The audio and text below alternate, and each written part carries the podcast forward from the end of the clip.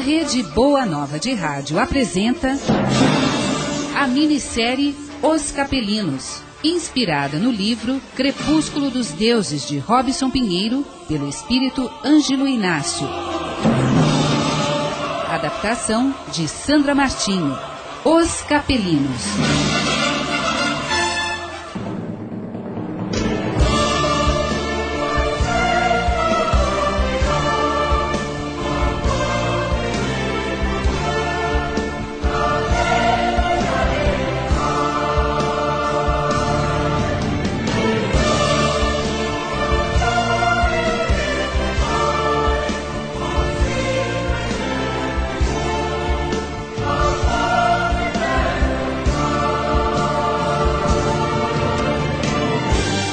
A 42 anos luz da Terra encontra-se a constelação do Cocheiro, formada por um grupo de estrelas de várias grandezas, entre elas uma estrela de primeira grandeza chamada Capela.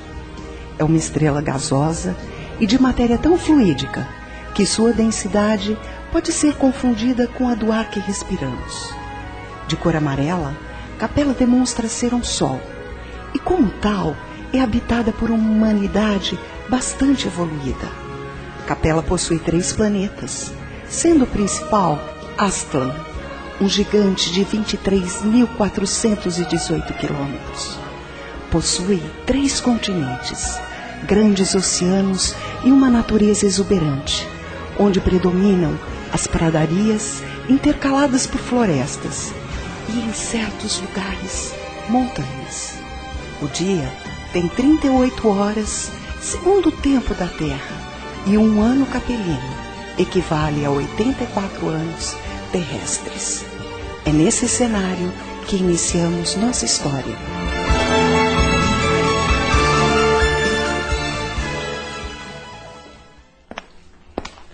Então, como estou? Muito elegante, Lazar. É a última moda em capela. Tudo lhe cai bem, Lazar. Afinal, seu porte físico lhe é favorável. Alto, esguio. Você me deixa sem graça, Moara. Mas obrigado pelo elogio. Veja, essa roupa é fechada por uma bainha magnética. Deixe-me ver.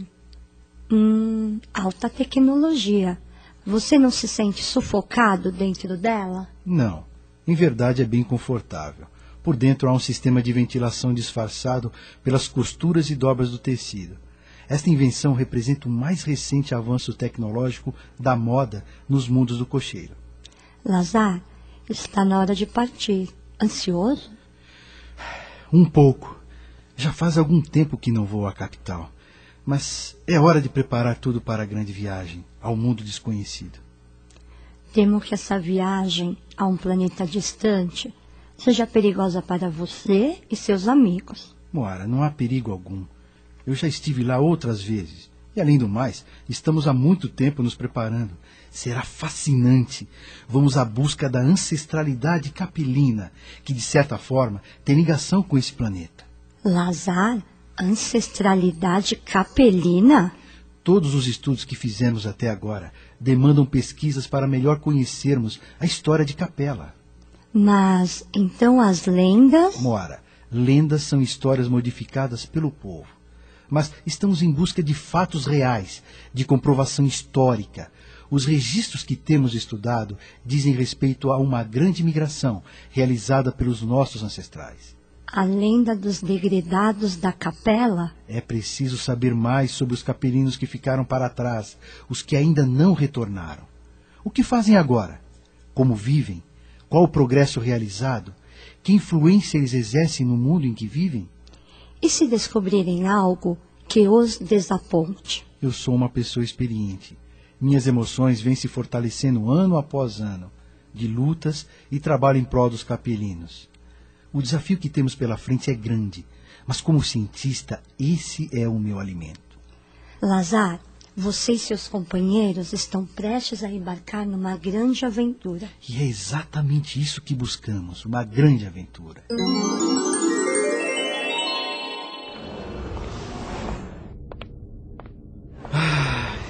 A noite na capital. A arquitetura imponente. Os amplos parques da capital são excepcionais. Esta cidade é uma pérola vibrante incrustada em Axtlan. E essa luz dos sóis gêmeos dá um tom às tardes, eu diria, vermelho cintilante, com nuances de amarelo e lilás. Inigualável. Senhor, senhor, Sim, meu jovem. O senhor é da capital do primeiro mundo? Esse jovem é um comunicador. Colhe informações sobre a população e as transmite aos sistemas de comunicação do planeta. Senhor, ô senhor, já conhece nossa metrópole? Sim, já conheço a capital, embora ela se modifique diariamente. Bem, na verdade, creio que preciso de alguma referência para me locomover. Então, posso acompanhá-lo? Talvez possa ser útil. Não se incomode, meu jovem. Em breve saberei orientar-me. Quem sabe não posso acompanhá-lo e, em algum momento, apresentar-lhe a cidade? Quem sabe. Não. Quanta insistência. Isso só confirma a minha suspeita. É um comunicador. Ah, já devem saber quem eu sou e sobre a grande viagem. Prefiro descobrir por mim mesmo o que a capital oferece, meu jovem. Eu já sou velho e não creio que o que lhe atrai na cidade seja de meu agrado. Boa noite, senhor. Boa noite. Os guardiões quiseram pela ordem e disciplina da cidade. Ah, o rapaz se foi. Por certo, os guardiões o desencorajaram. Preciso é pegar um veículo de transporte. Senhor, senhor!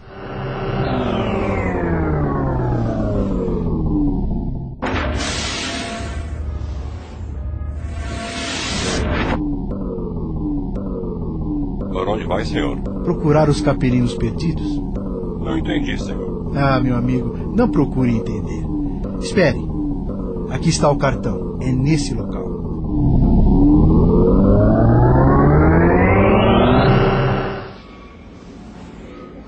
Será fascinante a possibilidade de entrar em contato com uma nova raça de seres. Eu sou um cientista da natureza. Não posso perder a oportunidade de pesquisar o passado do meu povo. Que conhecimentos eu irei encontrar neste planeta? Para onde foram degradados? Quem eu irei levar nesta viagem? O caminho está difícil a esta hora. Como, o? Como disse? Como localizar numa cidade com 58 milhões de habitantes um edifício que sirva de base de apoio para o governo do mundo? Como, senhor? Coitado. Deve estar desorientado.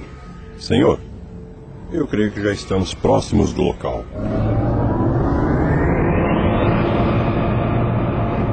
Nada se compara ao trânsito da capital. Rápido, seguro. Isso é que é tecnologia. E essas construções centrais? Amplas, altas, parecem translúcidas. Brilham sob a luz dos sóis gêmeos. É fascinante. Dá uma beleza ímpar à capital. E harmoniosa com a flora planetária. Chegamos, senhor. Obrigado.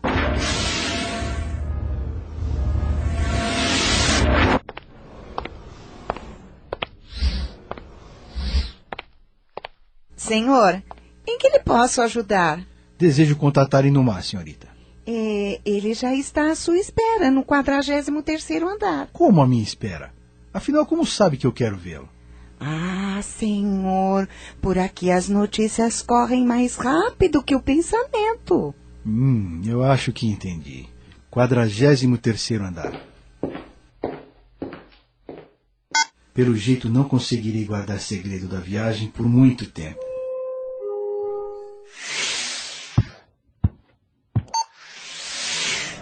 Esse poder extraordinário de interagirmos com outras mentes. Mas, se bem me recordo, há uma ética quanto às relações pessoais. Não é correto devassar a intimidade do outro. Hum, eu preciso ser hábil e me esmerar no disfarce das minhas emoções.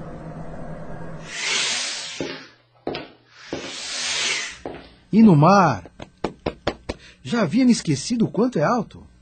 Seja para sempre bem-aventurado, meu venerável companheiro. Bem-aventurado seja, querido Inumar. Venha, me acompanhe. Vejo que está a postos quanto aos preparativos da nossa viagem. Sim, meu amigo. Já possuo a devida autorização do governo e dos sábios do nosso povo. A propósito, quero que conheça Minar, o guardião da história dos mundos do cocheiro. Bem-aventurado, meu amigo. Bem-aventurado seja, Minar. Então você é um dos guardiões da história do nosso povo? Isso é correto. Sei que o venerável amigo está à procura de alguns companheiros para empreender a grande viagem rumo à região sombria do espaço para onde se dirigiram nossos ancestrais. Entretanto, é bom que saiba de algo que poderá lhe ser demasiadamente útil nessa nossa viagem. Nossa viagem? Sim, meu amigo. Fomos autorizados a visitar a Terra. Assim se chama o mundo para onde nos dirigimos. Nos dirigimos? Eu não estou compreendendo. Lazar, os dirigentes do governo solicitaram que Minar nos acompanhe. Venerável Lazar, em épocas remotas, muitos de nosso povo foram expatriados para o mundo distante, que dava os primeiros passos de sua caminhada evolutiva. Era uma humanidade primitiva. Encontravam-se na infância espiritual. Sim, está correto. Só tivemos notícias dos que para lá foram conduzidos, através da administração espiritual do nosso planeta, após largo intervalo de tempo, quando para cá regressaram a maior parte dos antigos exilados, que já estavam regenerados. Para trás ficaram os mais endurecidos. Justamente aqueles que foram responsáveis por grandes prejuízos em nossa história. Quer dizer então que muitos dos nossos irmãos de humanidade já retornaram para o nosso convívio? Com certeza, Lazar. Eu mesmo fui um dos que naquela época foi banido. Mas então? Então.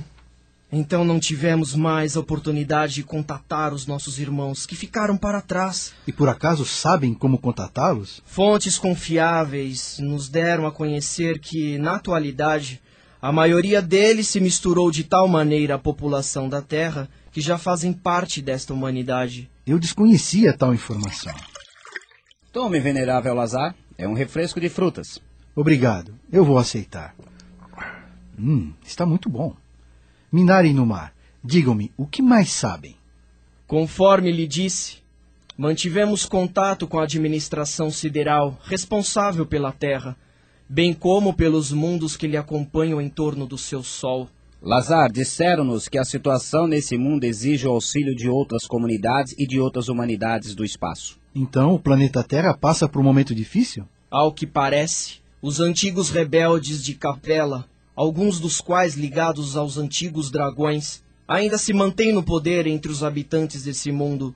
Suponho que por lá esteja ocorrendo algo parecido com a situação que vivenciamos no passado. Exatamente, venerável Lazar.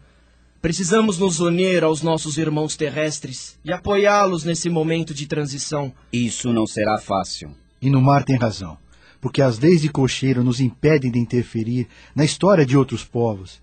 Como iremos conciliar o nosso comportamento com a necessidade de auxiliar essa humanidade? Realmente, meu venerável amigo, sabemos que não devemos interferir na história de cada mundo contatado, como a Terra. Porém, as coisas são bem diferentes uma vez que somos mundos irmanados pela presença de nossos compatriotas entre os seus. Bem, se olharmos por esse lado. Além disso, há outros povos da galáxia que para lá se dirigiram com o objetivo de ajudá-los nesse momento transitório. Além do mais, não agiremos diretamente sobre os habitantes da Terra. Creio que vocês sabem muito bem que a dimensão em que se movimentam os terrestres não é a mesma que a nossa. Aproximem-se, por favor. Girial, Jafir, bem-aventurados, veneráveis amigos. Minar, esses são os amigos que irão compor a comitiva para o planeta Terra. Bem-aventurados, amigos. Aceitam refrescos de frutas? Eu aceito, Inumar. Lazar, mais um pouco? Só um pouco, obrigado. Para mim também, só um pouco.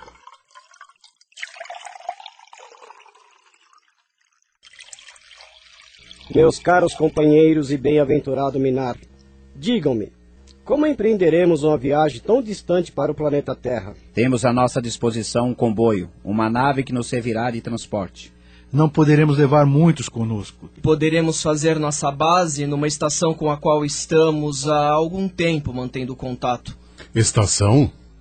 Será alguma estação do nosso povo que no passado serviu de base para as operações na Terra? Não, meu amigo. Refiro-me à estação Rio do Tempo, uma base de apoio que encontra-se nas proximidades da estrela chamada Sol, pelos habitantes da Terra. Ao que parece, essa base foi utilizada por seres que visitaram a Terra antes do nosso povo, e lá ficou depois de não lhe servir mais aos propósitos. Por enquanto, é só o que lhes posso dizer. Minar está muito motivado para essa viagem. Será que há algo mais por trás? Devemos nos apressar com os preparativos. E no mar tem razão. Não podemos nos atrasar. Então a equipe está completa e sob o comando do comandante Lazar. Meus amigos, sinto deixá-los, mas preciso fazer uns arranjos antes de partirmos. A partir de agora estamos sob seus comandos. Portanto, sinta-se à vontade para agir. Minar, o que pode nos dizer sobre esse planeta Terra? Como vivem? Bem, a estrutura social adotada no planeta é para lá de estranha. Estranha? Como estranha? Muitos seres de outros mundos têm imigrado para lá, nas condições em que eu e os nossos ancestrais o fizemos, degradado. Com isso, desenvolveram formas de governo, mas não conseguem entender-se entre si. São seres estranhos esses terrestres, muito estranhos. Então você foi um dos degradados? Fiquei muito tempo vivendo por lá e não conheci só pessoas estranhas, mas também pessoas interessantes. Ah, é? E, então conta-nos, como são? Uh, fisicamente, fisicamente são compostos por uma matéria bruta. São muito materiais e com uma vibração muito diferente da nossa. Devem ser estranhos mesmo. Pelo menos para nós, capelinos, que somos estruturados de matéria radiante. Somos um tanto diferentes do que eles conhecem. Se conseguissem nos detectar, diriam que somos seres de antimatéria. E por que não conseguem nos detectar? Como seus corpos são extremamente densos, só conseguirão nos detectar depois que morrem. E a morte para eles é um processo doloroso. Morrer? Como assim, morrer? Ah, Jafir, morrer é, é o nome que eles dão ao processo de desligamento total do corpo sutil, o qual chamam de espírito, do corpo denso por eles chamado de corpo físico. É esse corpo sutil ou espírito que consegue comunicar-se conosco. Há muito que aprendermos sobre o planeta Terra e sua humanidade. E também auxiliá-los na caminhada evolutiva. Afinal, somos todos caminheiros da eternidade. Como tais, vamos tratar de prepararmos nossa partida.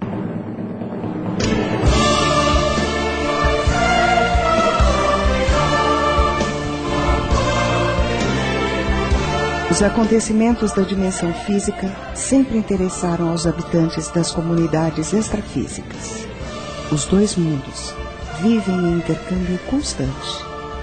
Desde a Primeira Guerra Mundial, que algumas comunidades de espíritos relatam registrar objetos globulares ou esféricos, cuja aparição se verificava em intervalos de tempos regulares despertando a curiosidade em relação à procedência e às finalidades desses objetos voadores. Transportariam espíritos de esferas superiores? Seria produto de tecnologia extrafísica e visita às regiões umbralinas? Ou transportariam almas recém-desencarnadas? A que se dedicariam tais objetos? Talvez fossem úteis no resgate de espíritos desencarnados em massa durante a guerra.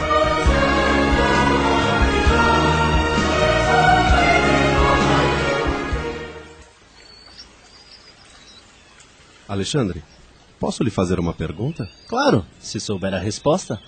O que você me diria sobre discos voadores? Extraterrestres? É possível que existam? Claro que é. Sabemos que existem várias moradas na casa do Pai, ou seja, o universo.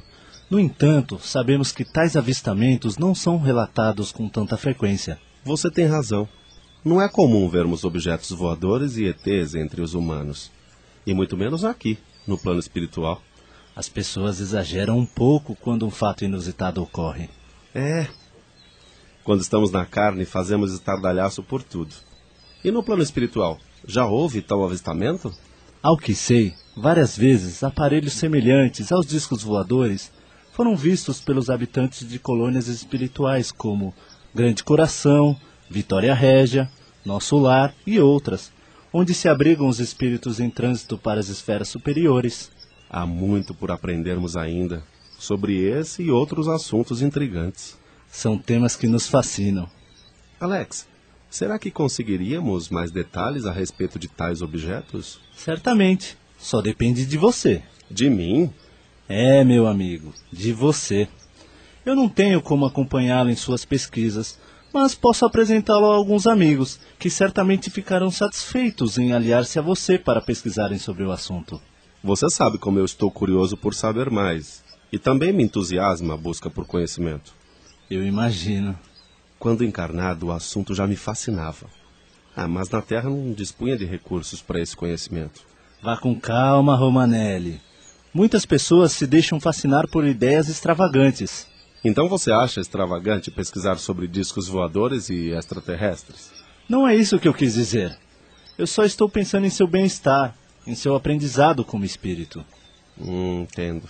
Romanelli, lá na Terra, entre os nossos irmãos encarnados, há muitas pessoas que se julgam protegidas e assessoradas por espíritos que, segundo eles, são extraterrestres. E tudo porque são médiums. E isso pode ocorrer?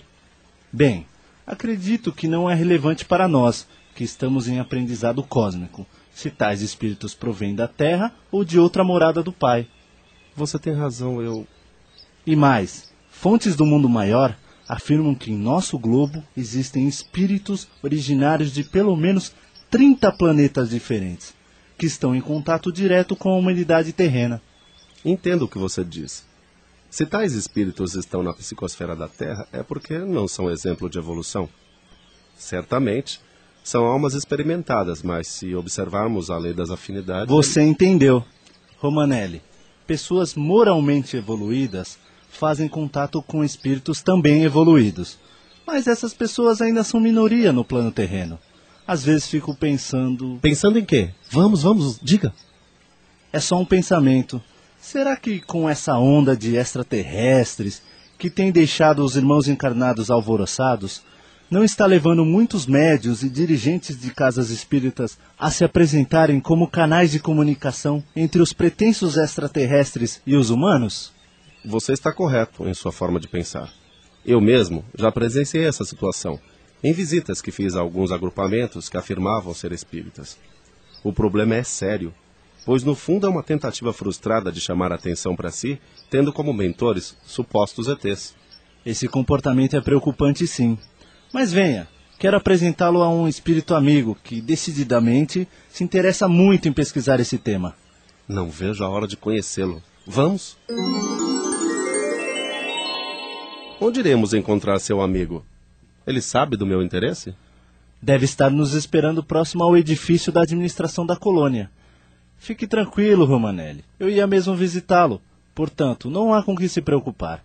Veja, lá está ele. Meu caro Alexandre, estava à sua espera. Como você está? Feliz em revê-lo, Ângelo.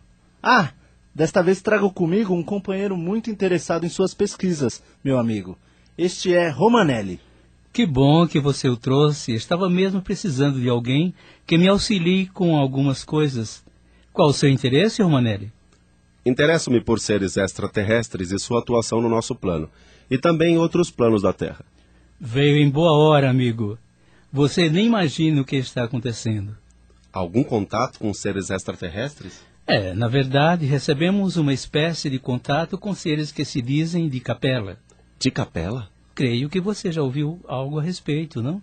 Quando encarnado, ouvi falar sobre os exilados de capela, mas fazer contato com eles, isso sim é novidade. Creio que várias comunidades receberam ao mesmo tempo esse contato que solicita a resposta. E como foi esse contato? Um tanto incomum. Como assim? Por acaso já ouviu falar de uma estação de comunicação denominada Estação Rio do Tempo? Sim, já ouvi. Está localizada próximo ao plano terrestre e também serve de base para alguns espíritos tentarem contatar os irmãos encarnados através da chamada transcomunicação instrumental. É, o que vejo, você está bem informado, Romanelli. Uhum. Agora quem não entendeu nada fui eu. Mas você disse que não tem interesse em pesquisar nessa área. É, mas. Mas se você não se atualizar, ficará sem entender, não é? Vamos, falem logo. Veja bem, Alex. Há algum tempo, certos espíritos têm incentivado a tentativa de comunicação com amigos encarnados, através de aparelhos construídos com tecnologia extrafísica. E os encarnados detêm esse conhecimento? É, temos feito contatos interessantes, basicamente com companheiros na Alemanha. E essa comunicação é segura?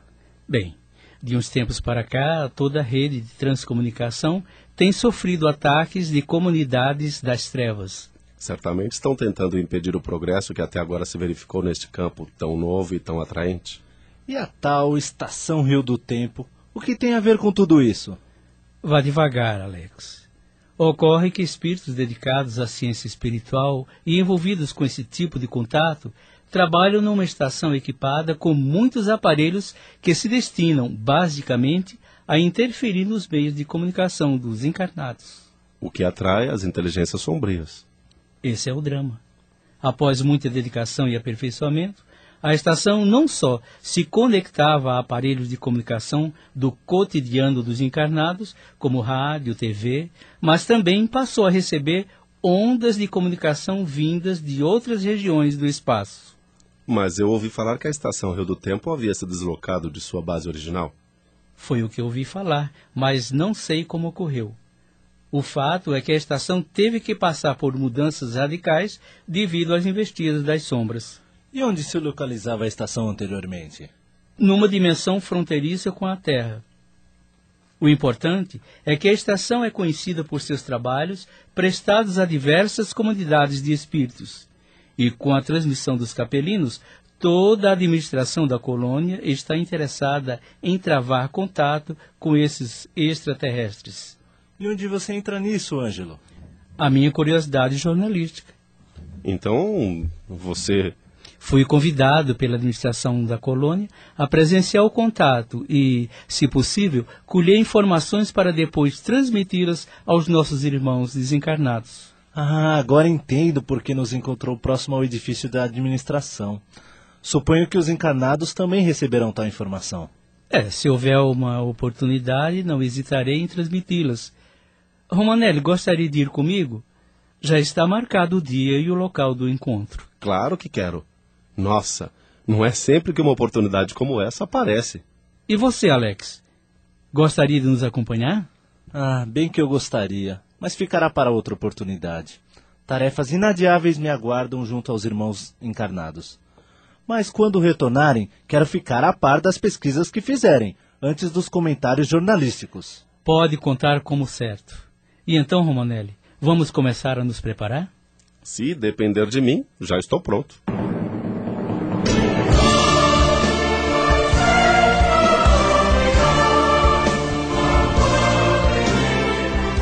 Ângelo e Romanelli começaram a fazer os preparativos necessários. Exercícios mentais, aulas de Esperanto, mesmo porque não sabiam como os capelinos se comunicariam com eles. E também preparos na academia da colônia. Precisavam estar preparados para todo tipo de eventualidades. Esse era o pensamento deles. O período de treinamento transcorria com imensa alegria e curiosidade. Era uma oportunidade ímpar para eles e nada, nada poderia falhar.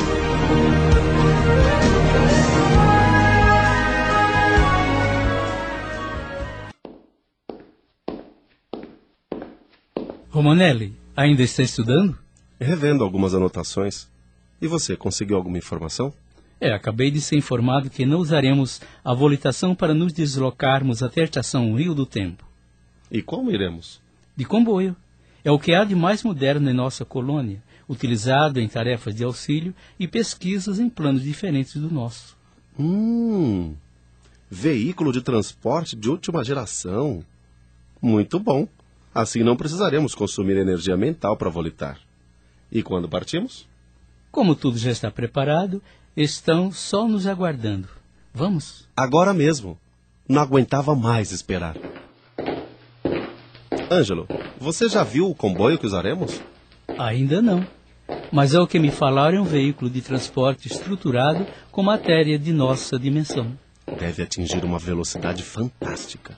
1.500 km por minuto. Desliza nos fluidos. Deve ser uma maravilha. Quando encarnado, jamais teria acesso a tanta tecnologia a não ser nas telas do cinema. Pensando bem, a vantagem é estar desencarnado. Romanelli, você não tem jeito. é só senso de humor. Vamos, Romanelli. Lá estão eles à nossa espera. Ângelo, Romanelli, fico feliz em revê-los. Prontos? Certamente estamos, não é, Romanelli? E como? Esse é o comboio? Parece um balão. Só em sua forma e leveza. Porém é muito confortável internamente. É, já fui informado que o comboio é muito veloz.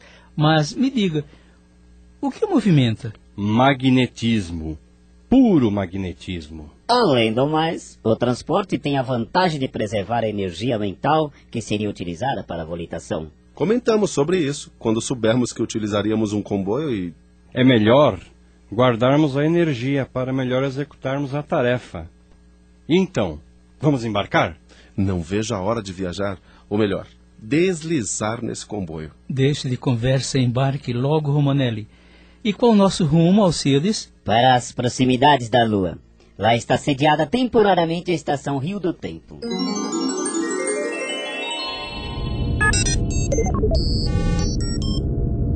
O silêncio dentro da nave é total. Só o barulho suave dos instrumentos do comboio. Acredito que todos estão ansiosos por imaginar como será o primeiro contato com. Tripulação, nós estamos saindo da zona de atração mais intensa da gravidade terrestre. Então sentiremos mais leves? Exatamente. Como você sabe, nosso psicossoma ou perispírito ainda possui algo de matéria densa, embora de densidade diferente da matéria densa da Terra. Talvez a gravidade do planeta afetasse também as linhas de força do nosso corpo espiritual, e à medida que nos distanciamos da crosta planetária, tal influência diminui de intensidade. Tripulação, aproxime-se da ponte visual e vejam. É a estação Rio do Tempo? É, sim. Deixe-me ver. Então é esta a estação? Como imaginava que fosse, Romanelli? Ah, semelhante a um disco voador. disco voador? a minha imaginação é muito criativa. E poderia ser, não poderia?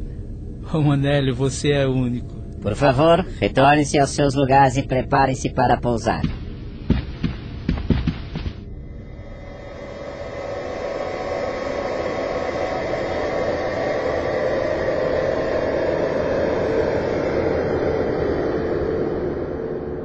Pouso efetuado com segurança. Desativando motores. Aqui estamos. Será que os capelinos nos aguardam? Vejam, alguém caminha em nossa direção. Será um extraterrestre? É melhor descermos. Destravando portas de acesso e degraus.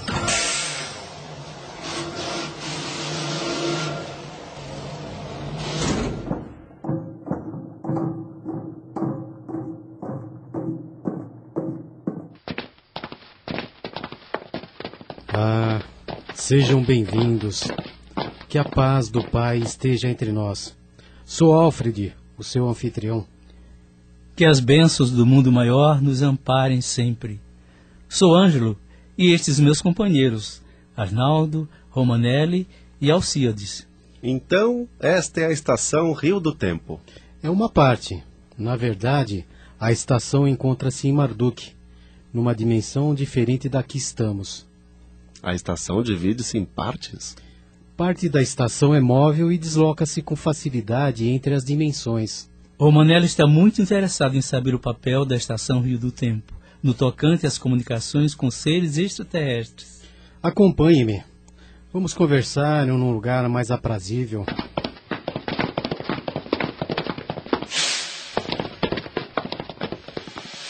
Caros amigos, acomodem-se, por favor.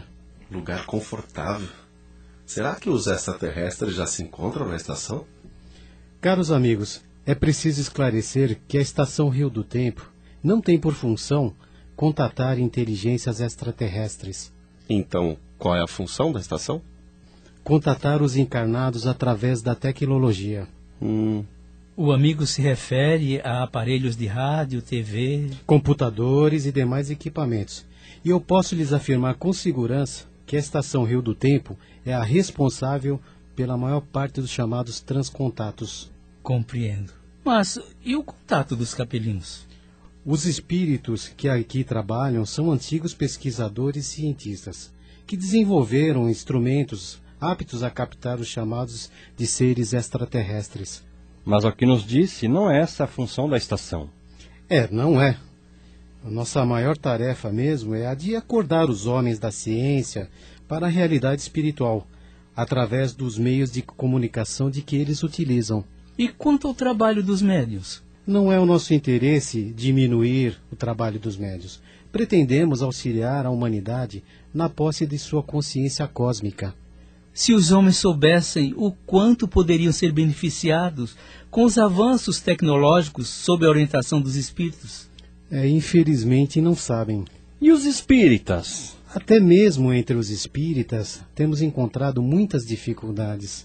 Quando você diz espíritas, subentende-se médiums? Exatamente. E inúmeras tentativas foram frustradas. Como assim? Os nossos cientistas e os de outros postos de transcomunicação tentaram, por várias e várias vezes, se comunicar com os médiuns e logo foram afastados, taxados de pseudo-sábios e até de obsessores. E por que os médios agem desta forma? É, são vários os fatores: excesso de zelo, falta de estudo, fanatismo religioso, enfim, são situações que imperam em várias casas espíritas. Então? Então nos afastamos dos médiums e reconduzimos nossos trabalhos junto a todos encarnados de boa vontade que queiram fazer contato. E dessa forma dinamizaram a rede de comunicações entre as várias dimensões da vida. Exatamente. Os médiums nos desprezaram, então buscamos outras alternativas. E vocês? Têm enfrentado problemas na rede de comunicação? Sim, temos sim. Há alguns anos temos tido muitos problemas. Que tipo de problemas, Alfred? Temos sofrido ataques das sombras. E isso ocorre com frequência? De certa forma, Marduk, onde está localizada a estação Rio do Tempo e outros postos de comunicação, é, como direi, um planeta paralelo. Planeta paralelo? Como assim? Não entendo. Marduk é estruturado a partir de algo entre energia e matéria, o que facilita o contato com os aparelhos dos encarnados. Mas, por outro lado, ficamos vulneráveis. Você falou em ataque das sombras à estação e suponho que haja um intento maior por detrás. E há. Atacam-nos com o objetivo de transformarem nossos postos de comunicação em bases de inteligências despreocupados com o progresso da humanidade. E digo mais: os companheiros encarnados que pesquisam com afinco a transcomunicação também estão sujeitos a ataques. Então a rede de transcomunicação está comprometida? Está. Infelizmente está. É claro que estamos trabalhando intensamente para restabelecê-la em todo o mundo. Mas nos diga, Alfred, vocês precisam da interferência de médiums? É, ocorre que não utilizamos médiums da maneira habitual. Nada de reuniões mediúnicas? Os médiums, eles são utilizados para movimentarem aparelhos ou qualquer outro objeto. Precisamos de ectoplasma, de magnetismo ou de uma terceira força, presente em todos os médios, da qual denominamos de força psi. E os extraterrestres? Onde se encaixam? Olha, há alguns anos, vários postos de comunicação vêm recebendo ondas de rádio em uma frequência diferente das utilizadas pelos habitantes da Terra. No começo, nós pensávamos que era interferência das próprias ondas mentais dos encarnados, ou até mesmo de algum satélite em órbita da Terra. E essas comunicações não apresentavam, por exemplo, um padrão sequencial? É, foi esse padrão sequencial que nos intrigou. Repetiam-se depois de um determinado tempo, em intervalos regulares. E o que disseram cientistas e pesquisadores sobre tal ocorrência? Eles perceberam que tais ondas não se enquadravam no aspecto eletromagnético conhecido, nem no plano espiritual e nem no terreno. Então procuraram decodificá-las. E você pode nos dizer como fizeram isto? Claro. Utilizaram um novo aparelho que a princípio havia sido desenvolvido para facilitar a comunicação com os encarnados via computador. E pela primeira vez conseguimos contatar um ser de outro planeta, procedente de Capela em excursão planetária. E esses capelinos disseram o propósito dessa excursão? Pediam ajuda aos homens da Terra para contatarem o mundo espiritual e realizarem pesquisas sobre a história do povo capelino. E os capelinos já estão entre vocês? Estão na estação? Ainda não estão entre nós, mas a caminho de um local próximo à Lua. Um pouco antes de vocês chegarem, conseguimos estabelecer contato visual com eles. Diga-me, caro amigo, os capelinos são desencarnados como nós ou estão em corpos materiais? É, de acordo com os padrões de vida na Terra, aqui somos todos desencarnados, porque já abandonamos a roupagem física. Já para os viajantes capelinos, a situação é outra. Por favor, Alfred, explique-se melhor. Entendam que os amigos capelinos que nos visitam atestam que estão encarnados em corpos materiais. No entanto, verificamos que eles podem nos perceber e nós, desencarnados, também os percebemos com a mesma tranquilidade com que nos veem e ouvem. E como conciliar o fato deles serem encarnados e nós desencarnados? Esse é o ponto. Vocês já ouviram falar em antimatéria? Sim. Então, os capelinos são constituídos de uma matéria diferente da que compõe o corpo físico dos habitantes na Terra. E ainda mais, creio que nossos corpos espirituais sejam elaborados ou guardam características de antimatéria. Há aproximadamente 150 anos, Kardec já asseverava que o perispírito seria composto de matéria quintessenciada, segundo a terminologia da época. Nós os percebemos, mas os encarnados não. Exatamente isso. Os corpos dos capelinos são constituídos de uma matéria diferente dos habitantes da Terra. Mas nem por isso deixam de ter uma existência física e material, de acordo com os parâmetros capelinos. E o que nós podemos fazer para auxiliar os capelinos e ampliar com eles os nossos conhecimentos? Então, os capelinos nos disseram que buscam informações acerca de um evento ocorrido no passado distante, quando muitos dos seus foram enviados para a Terra. Os exilados de Capela. Mas, pelo que sei, depois de alguns séculos de convívio terreno, retornaram ao planeta de origem. Será que alguns ficaram para trás? A informação que nos deram é que a grande maioria retornou. Porém, aqueles espíritos mais endurecidos, vitimados de orgulho, egoísmo, com sede de poder, ainda permanecem na Terra. E eles? Pretendem localizar esses capelinos mais endurecidos? Não o disseram. Na realidade, buscam descobrir o paradeiro de seus ancestrais e realizarem estudos relativos ao intercâmbio de experiências entre os exilados de Capela e os habitantes da Terra. E quando faremos contato com os capelinos? Devem estar chegando ao local de encontro, mesmo porque já realizamos contato visual com eles. Então, vamos? Não vejo a hora de conhecer um extraterrestre.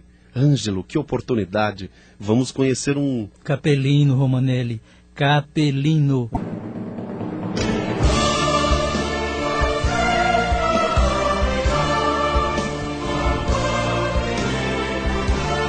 No setor frontal do observatório da nave Capelina, o planeta Terra brilhava, mas parecia uma pedra preciosa azulada com suaves nuances de branco.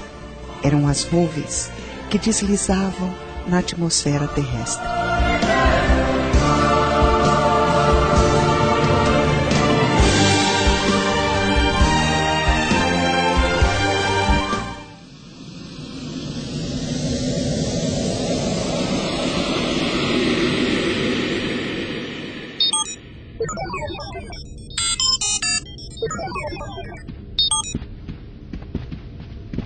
Vejam que imagem encantadora.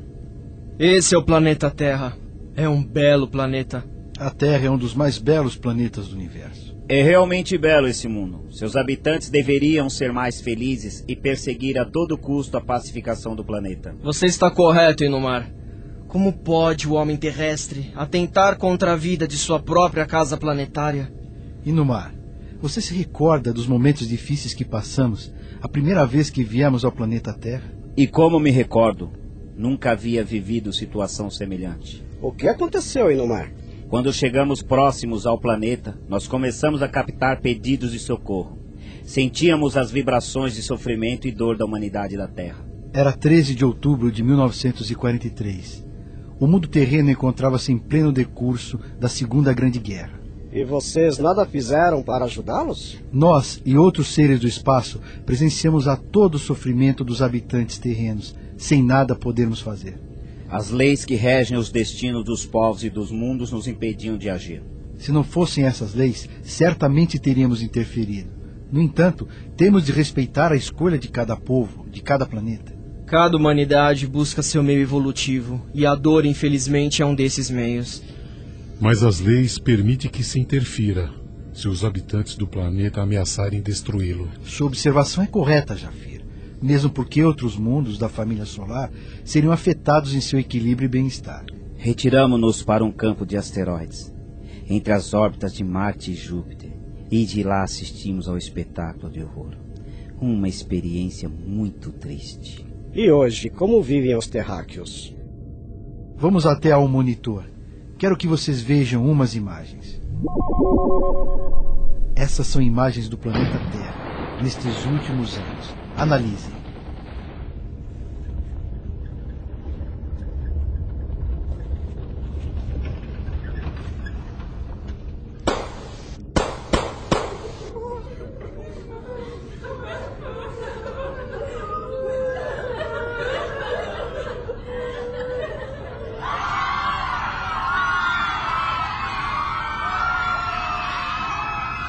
Acredito que essas imagens nos mostram o estado de barbárie em que vive a humanidade terrena. Infelizmente, a guerra ainda é um estado comum entre os humanos terrenos. Olha, não consigo compreender como seres da mesma espécie, que se dizem civilizados, possam se exterminar dessa forma. Tanto ódio. Acredito que já viram o suficiente. Veneráveis amigos, temos que nos ater a um detalhe. Os habitantes do planeta Terra ainda possuem tendências primitivas, e essa sintonia é compatível com a dos nossos irmãos que foram exilados de Capela, e muito provável de outros que lá estão. Creio que todos imaginam como se comportavam e comportam os nossos antigos irmãos exilados, os chamados dragões. É importante relembrarmos que no passado, Capela também enfrentou momentos semelhantes a que os humanos terrenos vivenciam. Para a Terra também está reservada uma nova era de paz, como a nossa. Mas até que isso aconteça, continuarão a sofrer. Digamos que precisam aprender por si mesmos a vencer as dificuldades e se curar com os próprios remédios, que geralmente são amargos. A dor. Sim, a dor. Medicamento este que resulta das ações desequilibradas. Minar é uma figura intrigante diferente dos outros. Devo ficar atento, observar suas ações. O que acontece com ele e a humanidade terrena? Estamos nos aproximando da estação dos terrestres. Em breve faremos contato com eles. Preparando o contato. Venerável Lazar, o que está lhe preocupando? Ah, Inumar, estou aqui pensando. Qual seria a reação dos humanos da Terra se pudessem nos ver? Será que tal fato alteraria as condições em que vivem? Penso que sim, nobre amigo. Mas não podemos nos esquecer que mudanças drásticas podem causar desastres coletivos de difícil solução. Nobre Lazar, eu creio que a sociedade humana não está preparada para vivenciar a era cósmica. Ainda engatinham nas questões transcendentais. Na verdade, mal saíram de duas grandes guerras. Imagine se tivessem tecnologia para excursionarem pelo espaço. A providência divina age sabiamente, tudo a seu tempo. Os habitantes da Terra ainda não estão preparados para a realidade cósmica. Ainda há interferência para a comunicação, Jafir? Sim, mas continuo tentando. Recordo-me de um fato ocorrido em uma região terrena conhecida como Novo México. Seres que habitavam uma localização externa ao sistema solar da Terra sofreram uma pane e tiveram de pousar. Foram capturados e a nave confiscada para pesquisas. Esses terráqueos que procederam dessa forma são conhecidos como americanos porque habitam uma região denominada Estados Unidos da América do Norte. Pelo que sei desses americanos, devem ter se apoderado dessa tecnologia. Você não está errado, Inumar. Os americanos tomaram para si o conhecimento da tecnologia alienígena, visando única e exclusivamente fortalecer os seus artefatos de guerra e a indústria bélica. E nós? Há como detectar em nossa presença? Fique tranquilo, Jafir. Não podem nos detectar porque há uma distância grande entre a vibração da Terra e a de Capela. Venerável Lazar, mas como você mesmo disse, seres extraterrestres já foram capturados? Sim, você está correto, mas são inteligências alienígenas. A constituição física desses seres é semelhante à dos terráqueos, portanto, podem ser percebidos pelos sentidos e pelos aparelhos da humanidade terrena. Jafir, mesmo que os humanos da Terra sejam da mesma matéria física que os seres de outros planetas que os visitam, ainda é difícil para os terrestres detectarem com exatidão qualquer presença alienígena, porque a tecnologia usada na Terra ainda é pouco desenvolvida. Os humanos da Terra pensam que todo o universo funciona de acordo com seus padrões e teorias. Não conseguem conceber outros paradigmas da existência.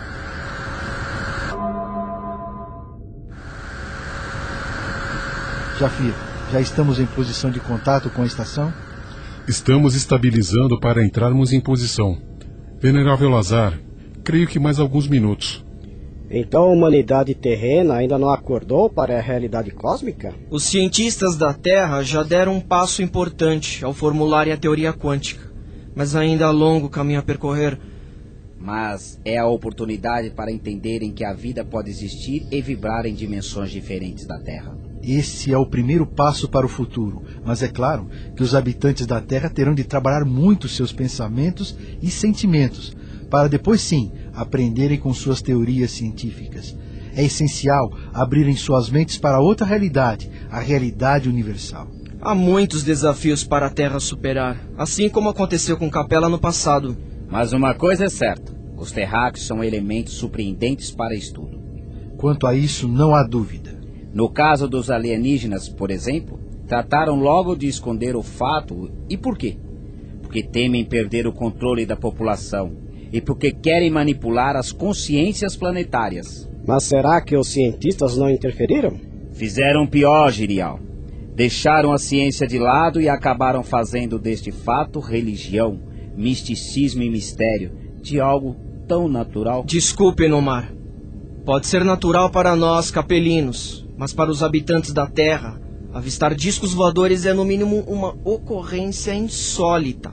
Sabemos que o mundo é visto de acordo com o que temos dentro de nós, em nossa alma. Sendo assim, o que é desconhecido se transforma em uma ameaça e traz uma aura de mistério, pelo menos para a humanidade dessa época. Suas reações emocionais assemelham-se à dos animais. E fera acuada é fera pronta para atacar ou fugir de pavor.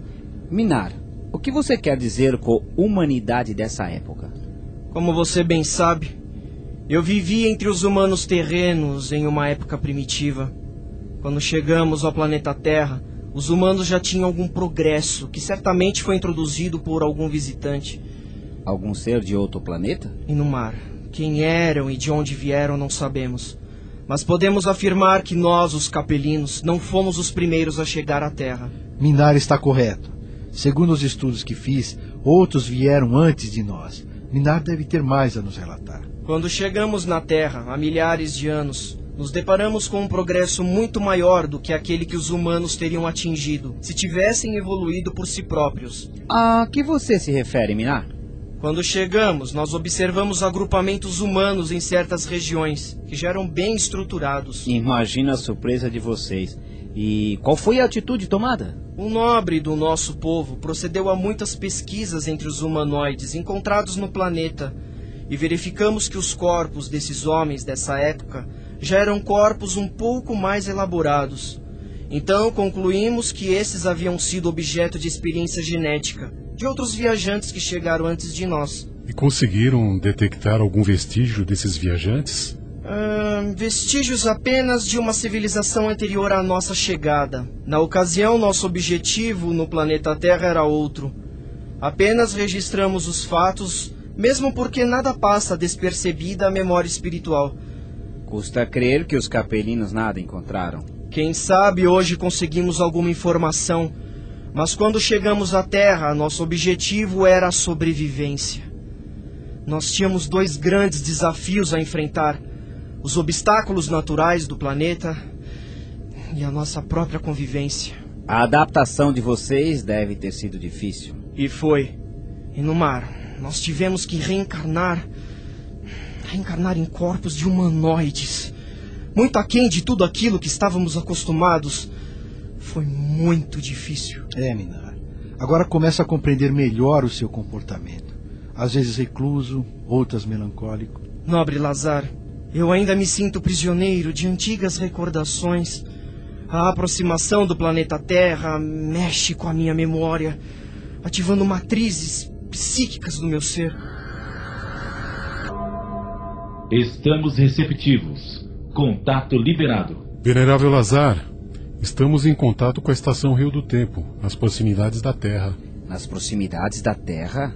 E são humanos? Trata-se de espíritos que estagiam em dimensões diferentes das dos humanos chamados encarnados. Meus amigos, é chegada a hora de nosso contato. Estamos prestes a ver seres humanos face a face, embora sejam consciências extrafísicas. Desencarnados, como falam os humanos, venerável Lazar. Desencarnados.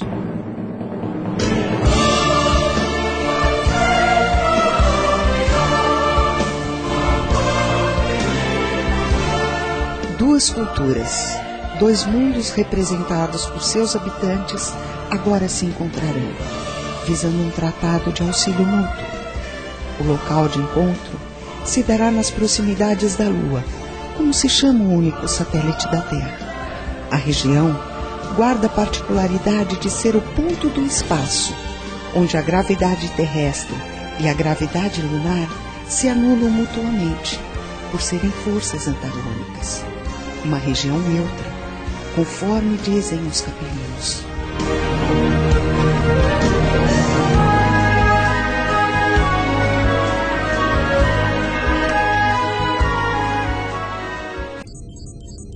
Preparar para pouso. Irmãos capelinos, a hora é chegada. Vamos pousar.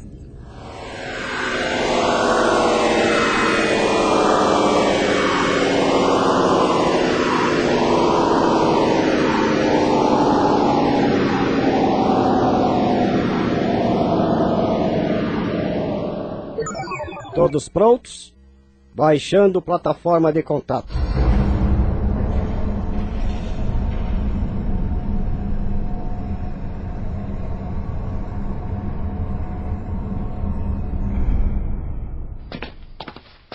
Ângelo, então esses é que são os capelinos? São semelhantes a nós. São sim. Ouça, irá falar conosco. Sou Lazar dos Capelinos.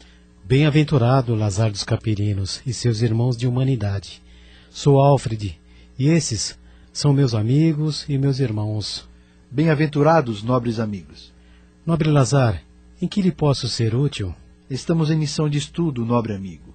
Nosso objetivo é pesquisar a história do nosso povo e fazer um paralelo com a evolução de outros mundos. Será um prazer realizarmos um intercâmbio de informações com os amigos capelinos e estamos prontos para ajudá-los. Com a cooperação dos nobres amigos, acredito que tudo sairá a contento. Temos muito a pesquisar sobre o planeta Terra e sua humanidade. E nós com os capelinos. Acredito que os amigos nos ajudarão a compreender certas coisas que ainda são inacessíveis à nossa ciência. O Manelli tem razão, como são semelhantes a nós. Altos, esbeltos e com um sorriso, diria, enigmático. Nobres amigos, vamos nos encaminhar até um local onde poderemos conversar confortavelmente.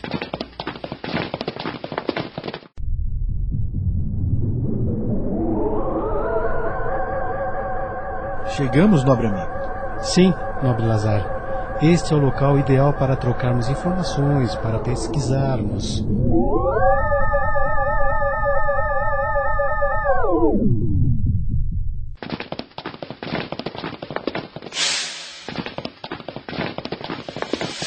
Aqui é a base dos amigos. Poderemos chamá-la assim. Nós estamos em busca de notícias a respeito das legiões de capelinos que foram deportados para o planeta Terra. Os exilados de Capela. Então é isso que procuram saber? Então vocês identificaram os capelinos exilados em nosso meio? Bem, identificar nós não identificamos, mas temos percebido os estragos realizados no seu mundo e. Acreditam que os capelinos exilados, que ainda permanecem no planeta Terra, possam estar envolvidos? Acreditamos haver um esforço por parte dos retardatários que não querem progredir em dominar as consciências humanas, mantendo o planeta Terra aprisionado. Aprisionado? Aprisionado, sim, a uma condição inferior da evolução moral. É, assim está o planeta Terra. Um evento que nos chamou muita atenção para tal condição foi o que ocorreu na Segunda Grande Guerra e que ainda ocorre. As guerras ainda persistem, a violência. O poder de alguns grupos em atraso... Há pouca condição moral que tenta dominar o planeta Terra. E como poderemos ajudá-los em suas pesquisas? Nobres amigos, aqui neste local ficarão à vontade para conversarmos. Por favor, acomodem-se. Nobre Alfred, nós precisamos consultar os arquivos de seu mundo e pesquisar a respeito dos eventos do passado espiritual da Terra, que se confundem com os de Capela. Sabemos que não iremos identificar cada um dos capelinos degredados, porque houve um processo até natural de aculturação e fusão racial. E o que os levou a essa conclusão? Ao retornarem para a capela, a grande maioria deles trouxe palavras e meios de expressar ideias que são próprios do vocabulário terreno. O que Minar quer dizer é que o convívio terreno foi tão intenso que agora a identificação racial e espiritual dos capelinos degredados se identifica com a da humanidade da Terra. Houve uma fusão natural. Exatamente. Nobres amigos, informo-lhes que somos orientados por um código de ética universal que não nos permite interferir nos assuntos dos mundos visitados. Porém, se pudermos fazer algo em retribuição a vocês. Mas é claro que podem. Vá com calma, Romanelli. Bem, se possível, gostaríamos de saber a respeito da vinda dos capelinos para o nosso planeta e. Na realidade, temos conhecimento do êxodo dos capelinos, entretanto, não sabemos que episódio ocorreu em Capela para que degradassem seus irmãos. Foi um episódio dramático? Poderíamos dizer que sim. Minar foi um dos capelinos degredados naquela época. Ele certamente lhes dará informações mais detalhadas. Enquanto Minar lhes conta o ocorrido em Capela, eu e os demais poderemos pesquisar os seus arquivos, nobre Alfred. Mas é claro, creio que Ângelo e Romanelli terão grande prazer em conversar com Minar. É tudo o que quero saber. Alfred tem razão. É uma oportunidade única de conhecermos o que ocorreu em Capela. Posso estar desencarnado, mas minha curiosidade continua viva. É, é verdade. Ângelo e eu temos muitas perguntas a fazer a Minar. E no mar, você vem conosco? Lazar, se não se importa, eu ficarei junto com os nobres amigos em Minar. Veneráveis amigos, vamos então aos arquivos da Estação Rio do Tempo? Nobres amigos, primeiramente nós gostaríamos de saber como os capelinos vieram para a Terra em corpos espirituais ou materiais. Ou melhor dizendo, vieram em naves espaciais ou através da força mental. E como venceram a imensa distância sideral entre os nossos planetas. Minar, podemos recorrer aos seus arquivos do passado? Hum, creio que sim. Talvez sua memória suplementar possa nos dar maiores detalhes. Certamente dará.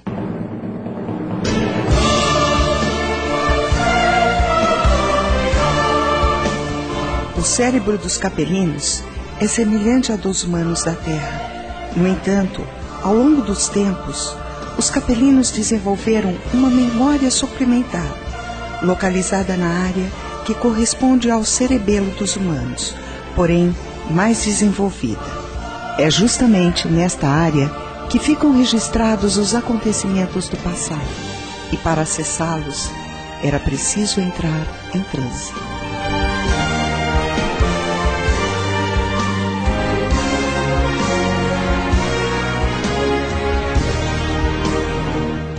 Nobres amigos, durante o transe de Minar, não o deveremos questionar. Haverá momentos em que ele fará uma pausa, então eu poderei lhes esclarecer as dúvidas. E o transe é prolongado?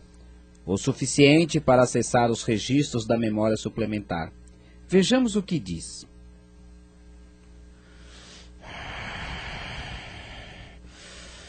Os capelinos vivem momentos de grandes decisões. Nosso mundo agoniza em meio às revoltas e conflitos sociais. Eu sou um guardião. E minha tarefa é de observar e registrar os acontecimentos para as gerações futuras. A ciência e a tecnologia dos capelinos crescem assustadoramente, nos oferecendo conforto e progresso. A religião encontra o caminho da verdadeira fraternidade. No planeta Terra há muitos conflitos sociais e revoltas, fruto das religiões que ainda não conhecem a fraternidade. Também passamos por isso. Mas os nossos sacerdotes tomaram conhecimento das leis universais, orientando a população na sabedoria espiritual. No conjunto, as relações sociais são muito boas, mas há problemas com os Amaleques. Eles estão infiltrados no meio do povo, no governo, entre os sacerdotes. Os Amaleques estão envolvidos por consciências extrafísicas. Mantém em capela o reduto das sombras. O objetivo é dominar a humanidade capelina. Os Amaleques penetram na casta sagrada, responsável pelas questões de natureza transcendental, e colocam seus representantes contra os saques. Uma classe de consciências que não se adaptaram ao progresso realizado. Eram os representantes dos capelinos que não se transformaram interiormente. Permaneceram prisioneiros de si mesmos, de seus vícios e de suas ideias errôneas. E os saques eram sacerdotes? Sábios. Sábios piedosos que auxiliavam o nosso povo nos contatos psíquicos com as consciências extrafísicas. E os rebeldes, digo, amaleques, eram muito dentre a população? Eram mais ou menos um terço da população. Eram muito eficazes e promoviam uma guerra lenta e silenciosa porque influenciavam no destino da população. Os rebeldes estão em toda parte. É um momento de transição. Devemos ingressar em uma vivência cósmica mais ampla. Precisamos nos libertar das expressões da materialidade. Temos que alçar voos mais amplos. Os saques nos alertam contra os amaleques. Dizem que eles, quando deixam o corpo, criam nas regiões próximas ao planeta redutos das sombras. Alteram a sintonia mental do planeta. Os pensamentos desarmonizados dos rebeldes estão influenciando o povo de Capela. Pensamento é vida e cria forma. Você está correto, nobre amigo. Se as pessoas conhecessem a força de seus pensamentos, talvez os controlassem um pouco mais.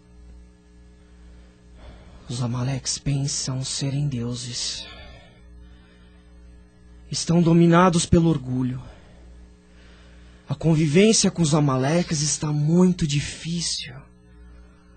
Uma nova classe de rebeldes extremamente perigosa começa a surgir em Capela.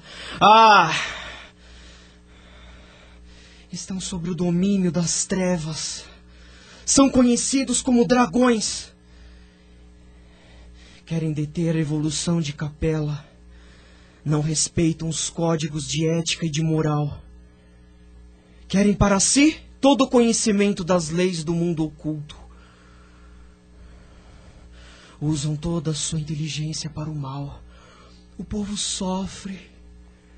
Estão realizando. Estão realizando experiências genéticas com os capelinos. O que é isso? Que horror! Estão criando verdadeiros monstros. São verdadeiras aberrações o que estão criando. Os Amaleques estão sendo influenciados por eles, pelo espírito desses dragões que abandonaram o corpo físico. Os pensamentos dos Amaleques estão sobre o domínio dos dragões, que possuem a mesma condição vibratória inferior. Ângelo, o quadro descrito por Pinar não lhe parece familiar? Há certa semelhança, sim, com o que estamos vendo acontecer com a Terra. Mas é preciso cuidado antes de julgarmos. Vamos ouvi-lo. Urias, um dos supervisores de capela, nos adverte do perigo. Os sábios continuam recebendo mensagens de Urias. Dizem que haverá necessidade de sanear a nossa civilização se não evoluirmos. O tempo continua avançando E a vibração densa dessas consciências desajustadas começam a influenciar o destino dos capelinos. Os sábios continuam alertando ao povo a gravidade da situação. Ah! Ah, Lemir! O mundo agrícola industrial e o primeiro mundo começam a ser afetados. Nobre no mar, esclareça-me o que Minar diz. Há em Capela um mundo agrícola e industrial separados? O primeiro mundo foi transformado em um planeta só para habitação. Os grandes continentes de Lemir. O segundo planeta abrigava tudo o que era necessário à manutenção da vida. E os centros de pesquisa e tecnologia? Onde se localizavam? Lemir abrigava uma parte desses centros de tecnologia, mas uma de nossas luas foi convertida em centro de pesquisas biotecnológicas, a fim de mantermos as pesquisas na área de saúde física e psicológica da nossa humanidade. E qual a causa de tamanho expansionismo, nobre Numar? Espaço, nobre amigo, espaço. Houve um aumento demográfico dos povos do cocheiro e não podíamos deter o progresso. Zulan, um de nossos sábios, observou a aproximação de um rastro luminoso, uma bólide, e desloca-se na direção de Capela. O astro errante está sendo atraído até nós pelas irradiações mentais que partem do nosso sistema. O que faz a força do pensamento? Essas ondas devem ser de energias muito densas. Exatamente. Mas vamos ouvir Minar. Fomos avisados tantas e tantas vezes. Há tempos, Yeshua, o representante das consciências supremas, materializou-se entre nós, trazendo-nos ensinamentos piedosos e uma proposta de vida guiada pelo roteiro sagrado da luz. Não o entendemos. Continuamos a ignorar os seus ensinamentos. Avançando no tempo, percebo que os Amaleques deturpam o conjunto de leis que regem o nosso progresso. Continuamos a ignorar os ensinamentos de Eshel. Chantal, o primeiro sábio, conduz nosso povo de volta aos ensinamentos de Eshel. A civilização capelina, em alguns pontos, assemelha-se à da terra. Assim como os capelinos, nós também recebemos ensinamentos supremos através de Jesus. Que, como os capelinos, não compreendemos e que continuam a ser ignorados pela maioria da população da Terra. Realmente, a semelhança de fatos. No Centra, os anciões piedosos, os sábios, conhecidos como a Irmandade de Chantal, e o colegiado, seres do povo com poderes mentais mais desenvolvidos, estão reunidos para se conectarem com as consciências extrafísicas superiores Decisões precisam ser tomadas para orientar a população capelina.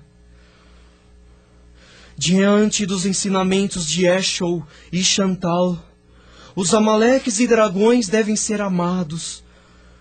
Como amar aqueles que não se sintonizam conosco? O que fazer? Os capelinos precisam de orientação. Nobre do mar, o que vem a ser o centro? Um soberbo edifício em forma de pirâmide, onde os anciões piedosos, os sábios saques e o colegiado se reuniam. Talvez seja interessante contar-lhes que quando a, a, luz dos nossos sóis gêmeos incide sobre as plantas que ornamentam o edifício, estas emitem vibrações musicais produzindo sonatas belíssimas que elevam as almas. Ângelo, ao que parece, o Centra tem semelhanças com a ONU. É claro que não temos as plantas musicais.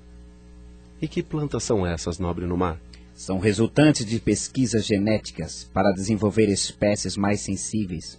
Foram anos e anos de pesquisas para desenvolverem tais plantas. Ah! Ah, Dara! Linda e doce Dara! Cientista psicossocial que faz parte do colegiado e tem por função detectar as emanações psíquicas e as emoções do povo. Uma capelina especial. com profunda vivência nas questões referentes à mente e ao espírito. Assim como o sábio Zulan e o ancião Tura, sabia que o mundo capelino estava ameaçado. O Conselho Superior está reunido no salão evocativo. Os vergues estão presentes. Há uma imensa mesa em semicírculo no meio do recinto, iluminada por uma luz de suave tonalidade azul, que simboliza a união superior. O conselho está conectado a Urias. Miná? Miná está bem? Está entrando em transe mais profundo. Estejam preparados para serem projetados mentalmente ao passado.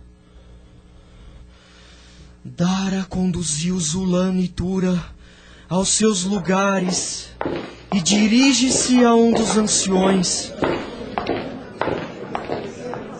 Venerando o mestre de nossa raça, seja para sempre bem-aventurado.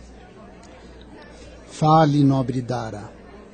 Seja você também bem-aventurada. Venerando, nossos amigos foram intuídos a nos procurar porque também estão preocupados com a situação da humanidade capelina. Falem, nobre Zulan e venerável Tura. Para sempre sejam bem-aventurados. Distintos membros do Conselho, do Governo e representantes do povo. Ficamos felizes por ver que todos vêm à Centra com idênticos objetivos: o destino de Capela os ensinamentos de Yeshu, governador espiritual da humanidade capelina, vêm há muito tempo direcionando a nossa evolução.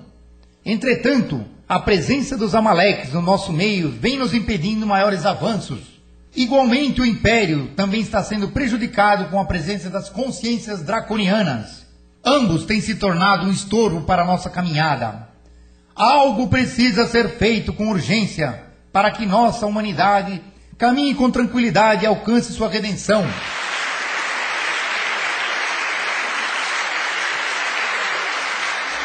Um minuto, por favor. Peço-lhes que ouçam meu amigo Zulan. Ele nos traz fatos muito preocupantes. Veneráveis irmãos, como todos sabem, represento alguns capelinos que têm dedicado sua vida à ciência. Temos recebido inspirações das consciências extrafísicas para a construção de um aparelho de rastreamento magnético, com base nas radiações pentadimensionais. Entretanto, estamos preocupados porque detectamos a presença de uma bólide, espécie de astro errante que está sendo atraída por energias magnéticas que partem de capela. Venerável perceba a reação dos velhos. Entreolham-se como se já soubessem o que Zulan relatou.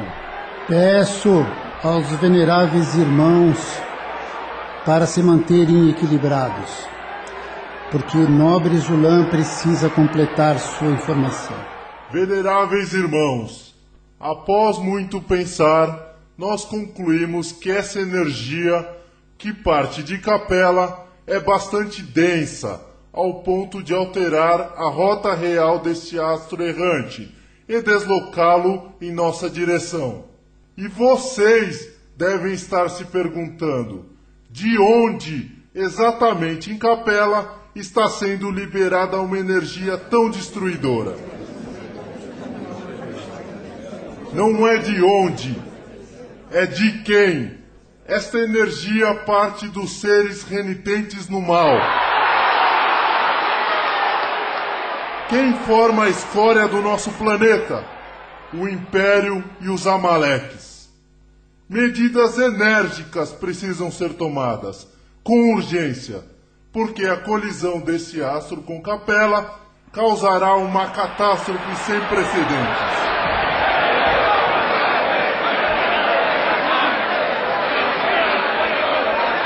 Veneráveis irmãos, o momento é delicado. As palavras do nobre Zulan só comprovam o que há tempos estamos percebendo. Os dragões e os amaleques agem para impedir o processo de evolução do povo capelino. De tudo fazem para manter a nossa humanidade na ignorância, porque desta forma será mais fácil de dominá-la mental e psicologicamente. Muitos entre nós sabemos o que estas consciências sombrias causam ao nosso planeta e aos capelinos. Venerando, gostaria de poder informá-los sobre algumas ocorrências em Lemir. Nobre Dara, faça suas considerações. Veneráveis companheiros, nos últimos anos nós temos observado algumas alterações em Lemir, o planeta de manutenção da vida. A terra, antes fértil e abundante, começa a apresentar sinais de esgotamento. Das entranhas do planeta, os abalos sísmicos perturbam o equilíbrio do sistema. O clima, sempre temperado, vem sofrendo constantes oscilações. Todas essas considerações estão preocupando em muitos capelinos que trabalham por lá. E como se não bastassem as investidas constantes dos dragões nas obras da civilização capelina, vem produzindo intricadas situações no âmbito social e psicológico de difícil solução. Nobre Dara, gostaria de acrescentar às suas considerações que eu e uma equipe de estudiosos realizamos algumas excursões ao mundo astral e notamos que as consciências que se sintonizam com os dragões têm se manifestado com intensa rebeldia. Esses espíritos vêm resistindo duramente à reencarnação e tentam se conservar como consciências extrafísicas. Não querem os nossos corpos e inspiram os amaleques a realizarem experiências genéticas, a fim de construírem corpos mais adequados aos seus planos. E o pior ainda está por vir. Fontes seguras nos informam que o Império Draconiano planeja uma ação ofensiva em longa escala em Capela. Veneráveis companheiros, está claro o interesse de todos vocês em preservar nossa humanidade. Os amigos do mundo vergue aqui presentes nos procuraram a fim de nos prestarem auxílio. Eles mesmos nos alertaram quanto à situação magnética do nosso mundo, porque em seu planeta e em outros, a influência vibracional extremamente densa de Capela já se faz sentir. Como sabemos, todo o universo está ligado por fios tênues, que alguns chamam de força magnética e outros de amor.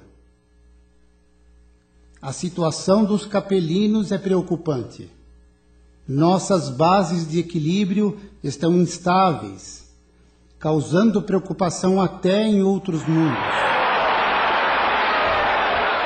Para chegarmos a uma conclusão, sugiro que voltemos para as nossas atividades.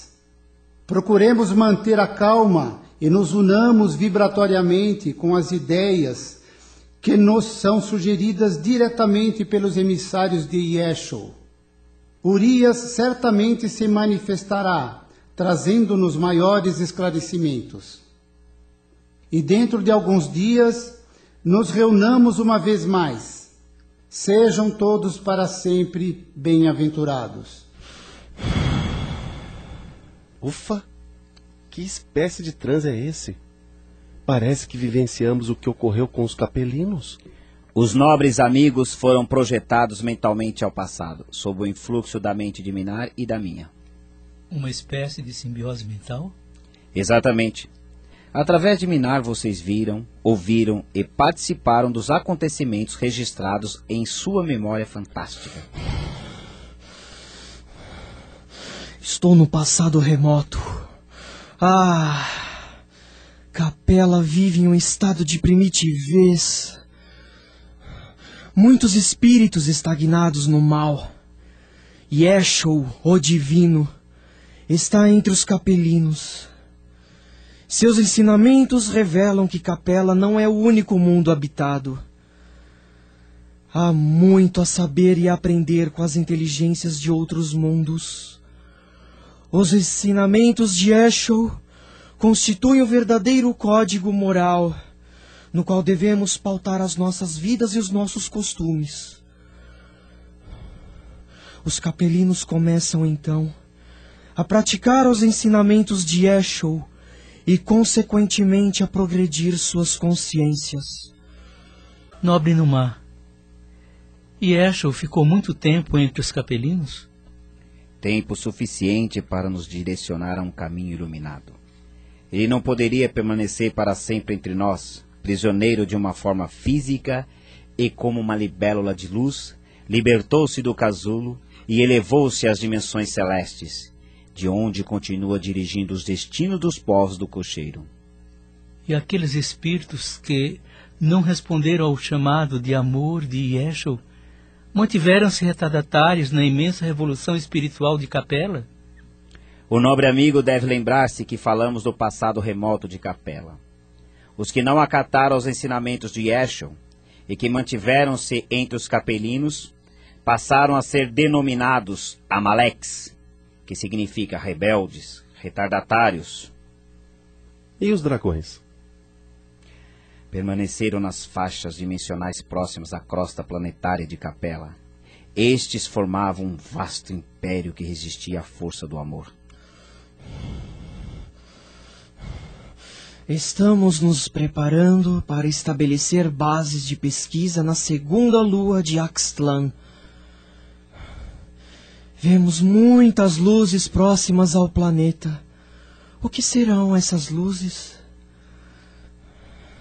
Os membros do colegiado estão reunidos e sentem uma imensa energia envolvendo as suas mentes e projetam-se para o espaço.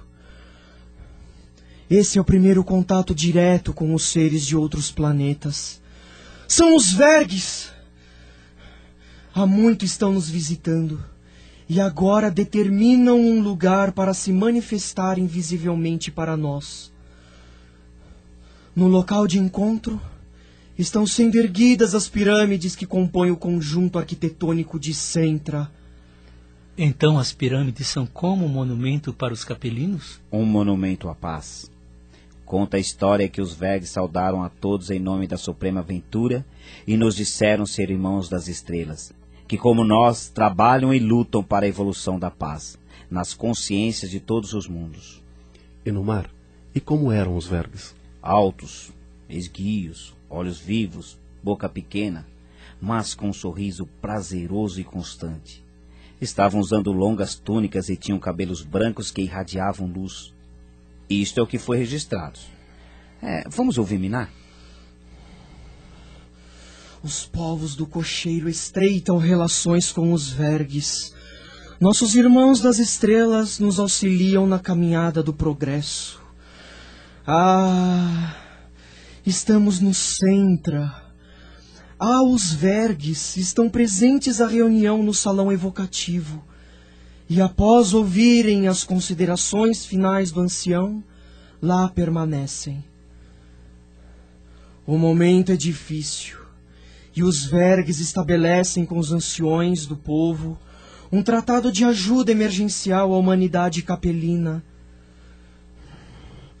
Os vergues não podem interferir na nossa história, mas sabem que Capela está recebendo proteção e assistência constante de seres de dimensões superiores.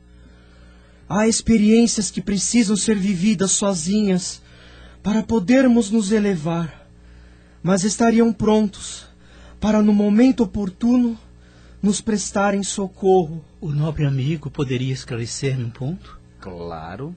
O que os vergues queriam dizer quando disseram não poder interferir, mas que estariam prontos para socorrer os capelinos? Os vergues já sabiam o que iria ocorrer em Capela. Compreendo a posição dos vergues. E, nobre amigo, como dizemos na terra, se o remédio amargo é que cura, então temos de tomá-lo. Os capelinos só não imaginavam o quão amargo seria. Minari está voltando a entrar em transe profundo. Estejamos prontos. Durante o período de repouso, Dara, Zulan, Tura, Lern e Venal encontram-se. Estão libertos de suas consciências e por isso flutuam no espaço em direção a Centra uma luz envolve suas consciências e estão tendo a percepção de ouvirem uma voz. É Urias!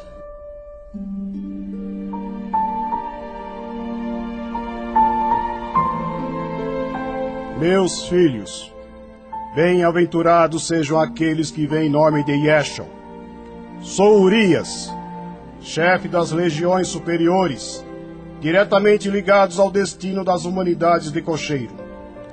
Sou apenas um servidor do alto e cumpro ordem como vocês. Estejam preparados. Está próxima a redenção do povo de Capela. Redenção? O Conselho dos Superiores definiu realizar uma obra de saneamento geral nos mundos do cocheiro.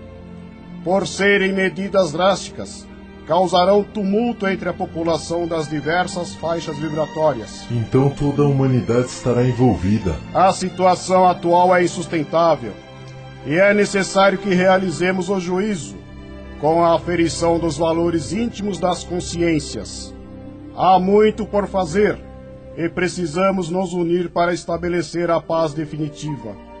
Os párias serão deportados, as consciências draconianas e os amaleques serão exilados de Capela. Exilados? E para onde serão levados? Localizamos um mundo distante, que está sob a jurisdição de Yeshua, o bem-aventurado, que também orienta os destinos da nação planetária nascente. Capela não mais sofrerá a influência imediata dessas almas desajustadas, que no novo ambiente sofrerão as provas necessárias em razão de sua atitude. Essa medida saneadora tem a intervenção da misericórdia de nosso Pai. Ah, compreendo. Haverá sofrimento e dor entre os capelinos. Como será esse mundo? Não há como evitar toda essa situação. Só assim os povos piedosos do cocheiro encontrarão o progresso consciencial. O mundo para onde as legiões luciferianas serão exiladas é um planeta primitivo. Mas, como já mencionei, a misericórdia do Pai estará presente. E quando suas consciências estiverem redimidas pelo trabalho de reajuste, poderão retornar às estrelas do cocheiro e reintegrarem-se à pátria natal. Meus filhos, nenhum de vocês está sozinho. Mantenham os ânimos elevados, pois as bênçãos de Yeshua, que nunca os esquece, estarão com cada um neste momento de gravidade. Que o amor e a paz do Pai misericordioso estejam com vocês. Veneráveis amigos, nós estamos sendo amparados Portanto, não poderemos vacilar nas decisões a serem tomadas.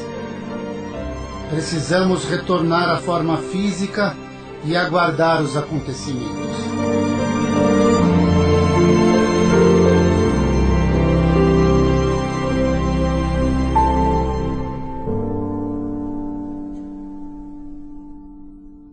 Uma vez mais, Minar nos transportou em seu transe mental. Ô Manelli, esta está sendo uma experiência e tanto para nós. Eu nunca imaginei que poderia vivenciar tal situação. É, estar desencarnado tem lá suas vantagens também. Oh, Manelli, só você. Falando sério. Nobre no mar, o mundo primitivo que Urias mencionou é o planeta Terra, não é? É sim. No entanto, em um estado primitivo. Os exilados necessitavam evoluir, e para que isso ocorresse era necessário renascerem em um planeta primitivo, ajudando-o em seu desenvolvimento como seres mais evoluídos. Diria com conhecimento tecnológicos, porém moralmente falidos. Você está correto, nobre amigo. Mas diante da misericórdia do Pai, trabalhando para ajudar no processo evolutivo do planeta Terra, esses estariam também tendo a oportunidade de se transformarem e posteriormente retornarem à capela. Vamos ouvir Minar? Urias ama a humanidade capelina e a ela dedica-se há milênios, orientando e educando, mas intervindo quando necessário, para que não houvesse desvios do caminho do progresso, do caminho das estrelas, Urias cruza o espaço e dirige-se às regiões mais densas da atmosfera do primeiro mundo. Desce velozmente rumo ao abismo das consciências culpadas, império dos deuses decaídos, morada dos párias, nos subplanos das dimensões etéreas. Urias para em cima de uma elevação sombria, fechou os olhos e tenta diminuir sua luz. Mas seu corpo extrafísico continua a irradiar potentes energias que não podem ser ignoradas. Segue agora em direção ao edifício, símbolo do Império dos Dragões, e paira acima dele. Por que Urias dirigiu-se a regiões tão densas? Urias amava a todos do nosso povo, sem exceção. Ele sabia que o exílio para os decaídos era uma oportunidade, ainda que dolorosa, de libertá-los da ignorância moral em que se encontravam. Nobre amigo, esse edifício dos dragões, há registros sobre ele? Os registros da nossa história nos informam que tais construções eram erguidas nos limites entre as dimensões e sua aparência lembrava dois grandes chifres. Chifres? Era o símbolo dos dragões? Sim, Além disso, havia construções grotescas que se misturavam com os fluidos mórbidos. Um mundo de verdadeira negritude.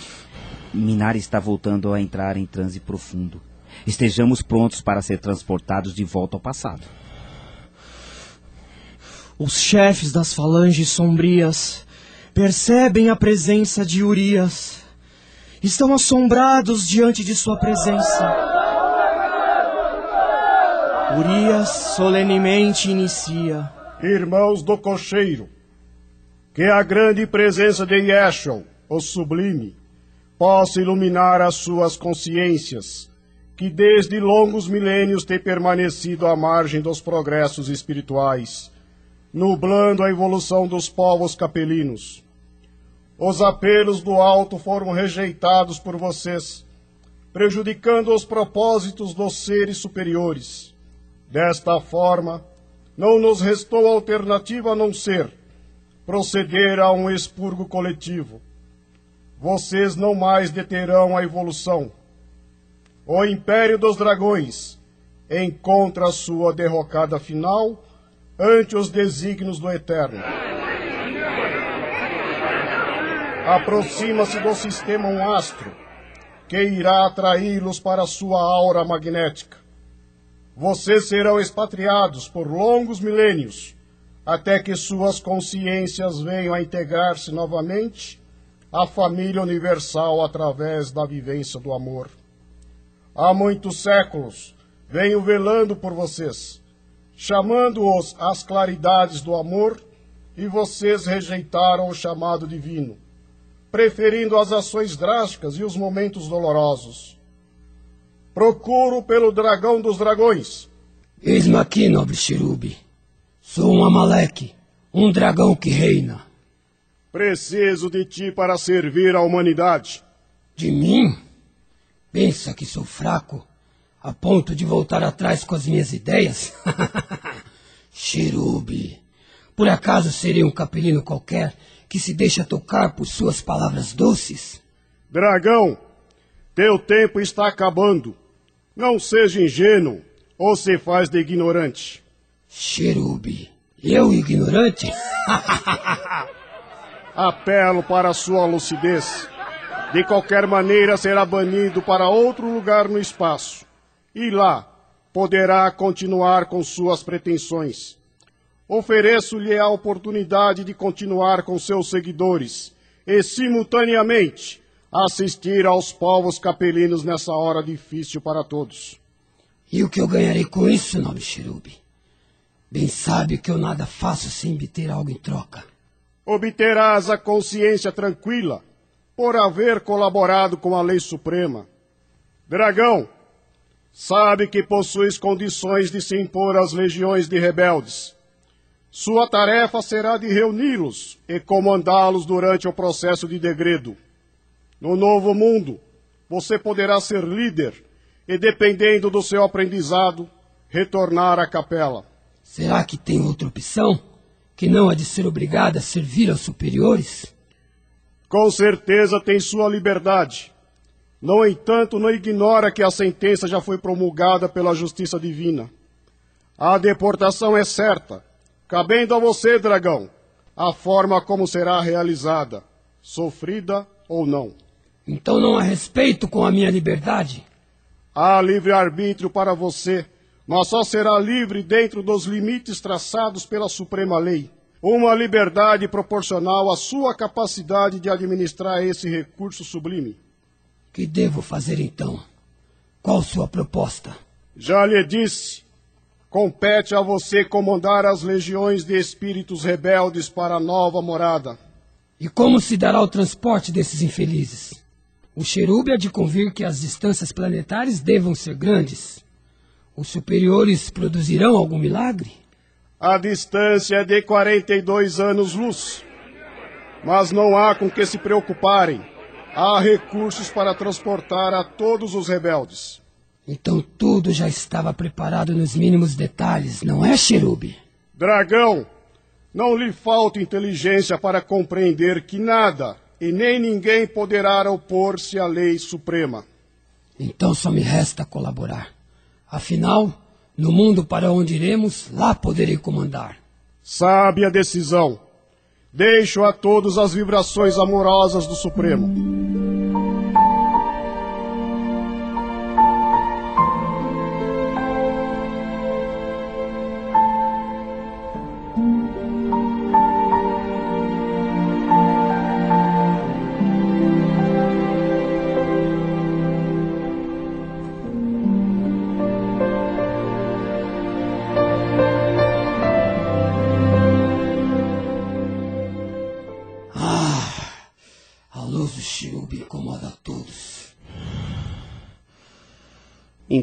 Tudo já estava planejado? O destino de Capela já estava traçado pelo Altíssimo, nobre amigo. Há sempre inteligências extrafísicas em atuação, inspirando os acontecimentos no plano físico. A humanidade nunca caminha sozinha. Diga-nos, nobre Numar, antes da redenção final, como se comportaram os capelinos? Os momentos que antecederam a redenção final foram muito difíceis. Os espíritos vândalos da crosta planetária incitaram a população a rebelar-se contra o governo capelino, enquanto que multidões de almas desajustadas uniam-se espalhando pelo medo e terror. Uma guerra não declarada.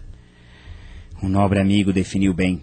Entre os capelinos as máscaras sociais caíam. Cientistas renomados, representantes do povo, homens sábios ou simples capelinos revelavam sua verdadeira condição espiritual. É justamente nos momentos de crise que verdadeiros valores são revelados. É interessante esclarecer que no meio desse tumulto e inquietação uma renovação moral e social surgia. No entanto, a órbita planetária sofria consequências de aproximação do astro errante. Maremotos, enchentes, terremotos, enfim o planeta respondia às agressões a que havia sido submetido. Os acontecimentos de Capela são muito semelhantes com o que está ocorrendo no planeta Terra. O mundo físico é o retrato da condição moral dos seus habitantes. Minar nos transportará mentalmente mais uma vez. Ah. Ah, Dara. Os dias passam e Dara está apreensiva juntamente com Zulan e Tura, fizeram algumas excursões a vários recantos do planeta.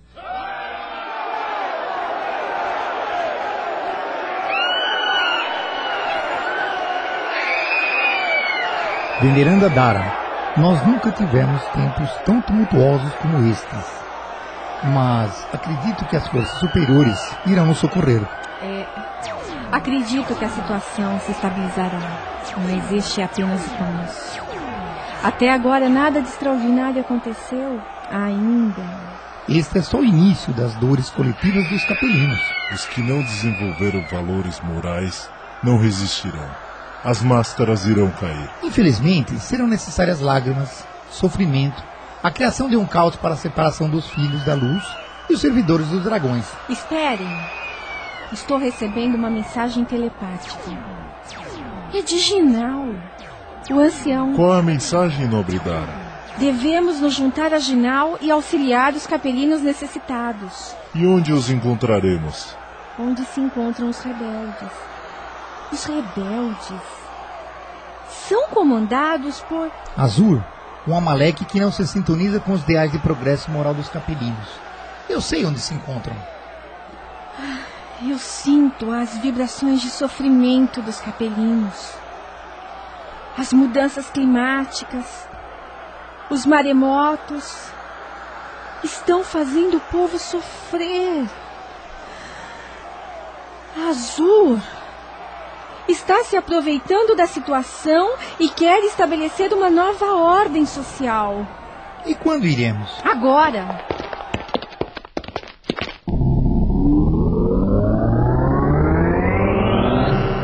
Venerável Tura, conhece esse Amaleque Azur? Já ouvi em algumas ocasiões. E como iremos identificá-lo no meio de tantos? Azul é um capelino de estatura alta, esguio, de olhos profundamente negros e sua boca. Sua boca tem um vinco que lhe confere uma aparência cruel e fria. Também o identificaremos por sua vibração, nobre Zulan. Os rebeldes possuem uma vibração muito densa que não nos passará despercebida.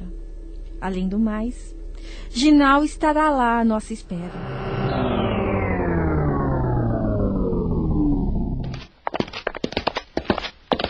Nobre Dara, veneráveis Tura e Zulan, sejam bem-aventurados. Pedi a ajuda de vocês para conversarmos com Azur. Sinto que Azur está sendo assistido por uma das consciências extrafísicas dos dragões. Ele virá até nós? Mandei-lhe uma mensagem convocando-o para uma audiência. A nobre Dara consegue captar os pensamentos de Azur? Vejamos.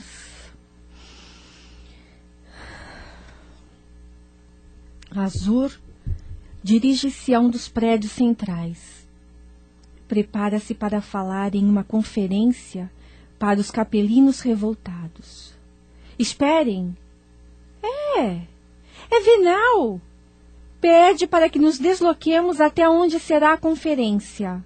Os nobres amigos deverão ir ao encontro de Venal. Em tempos tumultuados como os que estamos vivenciando, não podem desperdiçá-lo. Vão. Nos encontraremos assim que for possível.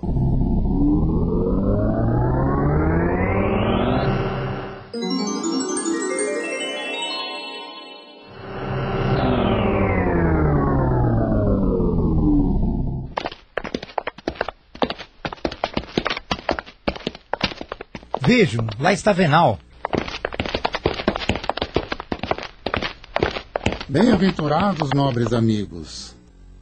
Vamos nos acomodar na plateia. Seremos percebidos entre os revoltados e. Venerável Zulan, muitos dos nossos aqui estão. Indecisos.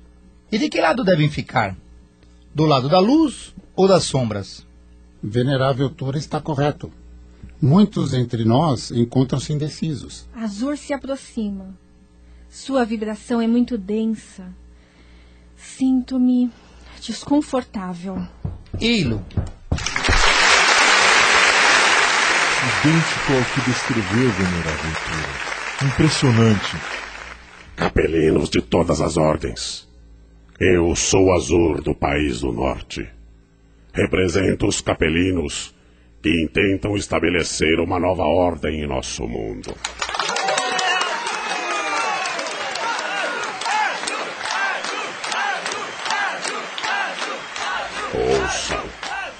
Os nobres anciões e os representantes de Centra escondem muitas coisas da população e, simultaneamente, espalham notícias acerca de calamidades e catástrofes. Eles desejam nos dominar pelo medo. desejam nos submeter pacificamente à forma de governo que vem há muitas gerações.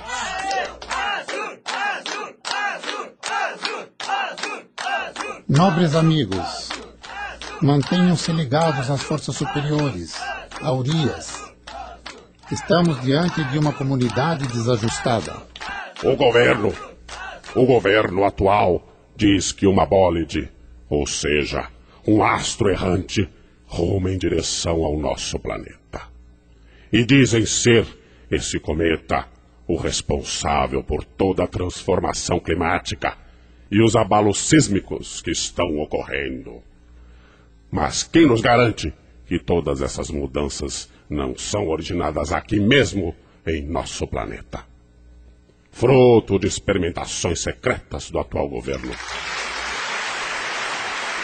Vamos juntos descobrir a verdade e modificarmos a ordem social.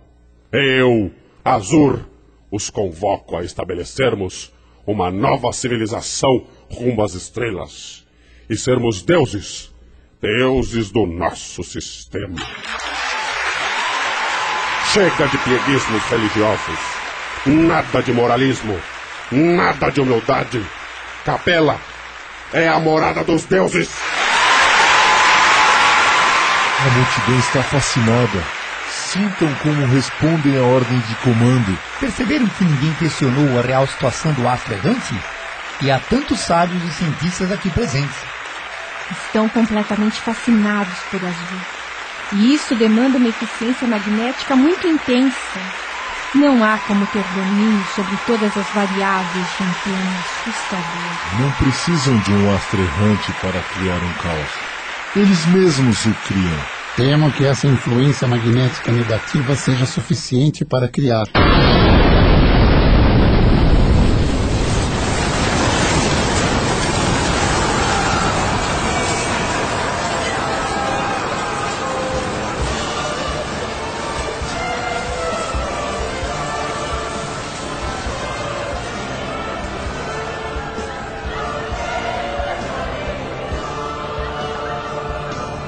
Eu disse que era suficiente para criar a destruição.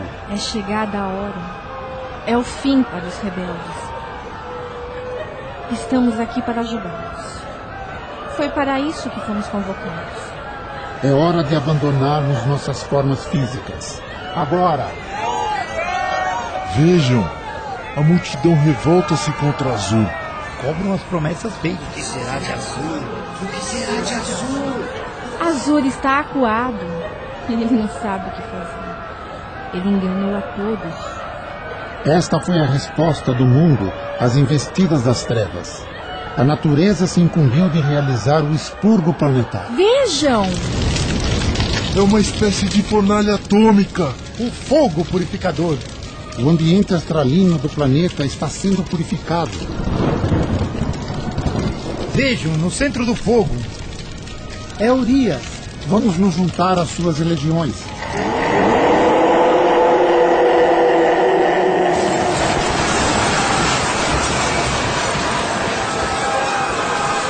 Esse é o som da derrocada final dos dragões. Que cena é essa? Só os libertos do corpo físico conseguem ver esse caos. Os que permaneceram no corpo físico não conseguem ter a ideia do desespero dos que aqui estão. Mas ainda há muitos para chegarem. Capela está sendo saneada, sendo limpa das sombras. Os fluidos densos acumulados durante milênios começam a ser liberados. Precisamos ajudar os capelinos, que permanecem nas dimensões das formas. Vamos. Mas rebeldes, precisamos ajudar essas almas que chegam.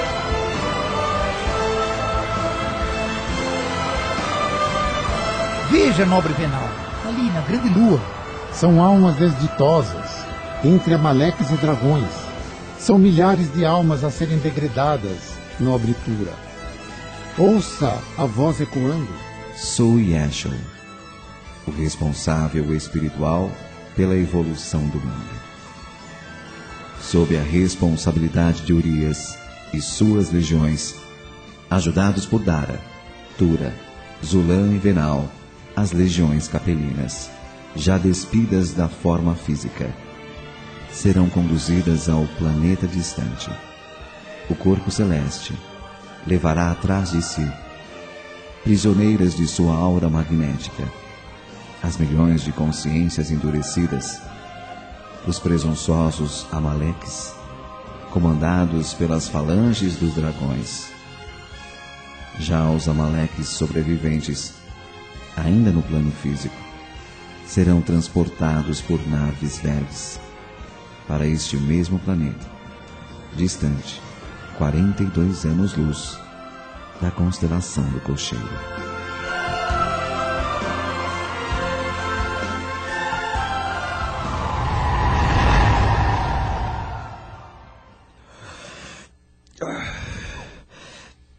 As imagens ainda estão muito vivas em mim.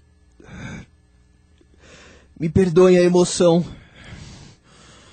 Para nós foi uma verdadeira aula de história do universo e dos povos do cocheiro. Algo está para acontecer no planeta Terra e tudo, tudo mesmo, é muito semelhante ao que aconteceu em Capela, na constelação do cocheiro. O que Romanelli diz é bem verdade.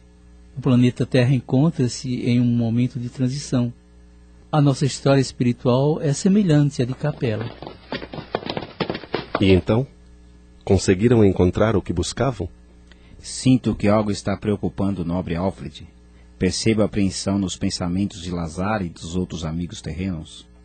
É que recebemos um chamado de auxílio imediato para os irmãos que estão no plano físico. Todas as comunidades espirituais foram contatadas. Precisamos interromper nossas atividades. Então, há uma emergência no plano terreno? Os nobres amigos estão a par da ocorrência. Podemos auxiliar? O auxílio é sempre bem-vindo, nobre amigo. Assim como aconteceu em Capela, o planeta Terra passa por seu período transitório e há muitas ocorrências graves acontecendo e por acontecer aos habitantes da crosta. O chamado que recebemos partiu das esferas superiores e é de caráter emergencial. Por isso, precisamos interromper nossas pesquisas através do tempo. Mas não podemos indicar aos nobres amigos uma fonte de pesquisas? E é isso que faremos. No entanto, peço aos veneráveis amigos que compreendam a nossa situação emergencial e nos auxiliem na tentativa de evitarmos o pior. Então, temos uma situação emergencial e grave? Sim, Ângelo. Ao que fui informado, grupos terroristas estão prestes a agir. Esses terroristas são fanáticos que se escondem por trás da religião. São irmãos que ainda se alimentam de ódio e rancor e que têm o apoio de sua religião. São irmãos que precisam de esclarecimento, de muito amor e de preces de toda a humanidade terrena. Pelo que vejo, a situação do planeta Terra é semelhante ao que aconteceu no passado ao povo capelino. Certos grupos terroristas estão tentando provocar uma guerra de proporções aterrorizantes, movidos pelo ódio por todos aqueles que não professam seus ideais religiosos. Antes de partirmos, gostaria de fazer uma pergunta aos nobres amigos. Faça, se pudermos respondê-la. O que os nobres amigos buscavam em nossos arquivos? Informações sobre os capelinos que ainda se encontram no planeta Terra. Veja, nobre amigo, todos os exilados que fizeram a transformação de suas consciências durante o período de exílio retornaram à capela. Mas ainda há muitos, vivendo sob o domínio das consciências extrafísicas dos dragões. Ainda não se libertaram das sombras. Então é possível que entre os habitantes da Terra haja seres encarnados sob o domínio dos dragões? Há muito estamos observando o planeta Terra, que realmente é maravilhoso. Uma beleza física que poucos planetas do universo possuem. Entretanto, a situação dos seus habitantes não é. não é, como direi, vibratoriamente é muito semelhante à dos capelinos na época do degredo. E foi essa semelhança que nos alertou. Ao que nos fala, a Terra estaria sob o domínio das trevas? Acredito que o nobre Minar já os colocou a par do que aconteceu em Capela. Sim, e percebemos uma grande semelhança entre o que está ocorrendo na Terra com o que ocorreu em Capela.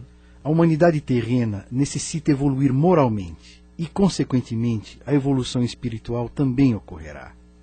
Os nobres amigos hão de concordar comigo que as mudanças climáticas, terremotos, enfim, as grandes catástrofes são a resposta da natureza à violência que o homem produz ao planeta. Já as guerras, as disputas de poder, a violência, as crises humanitárias e sociais, todas, sem exceção, são causadas pelo excesso de egoísmo e orgulho instalados no homem terreno. Percebam, meus amigos, que o homem da Terra continua utilizando a força bruta e a violência para sobreviver. Enfim, continua fazendo uso dos mesmos padrões bárbaros de outrora. O venerável Lazar está correto. Nós, da espiritualidade, temos socorrido a muitos irmãos vítimas de circunstâncias bárbaras. E percebemos que o orgulho arraigado em nossos irmãos terrenos é tanto que costumam dizer: como pode ocorrer uma barbárie dessas em pleno século XXI?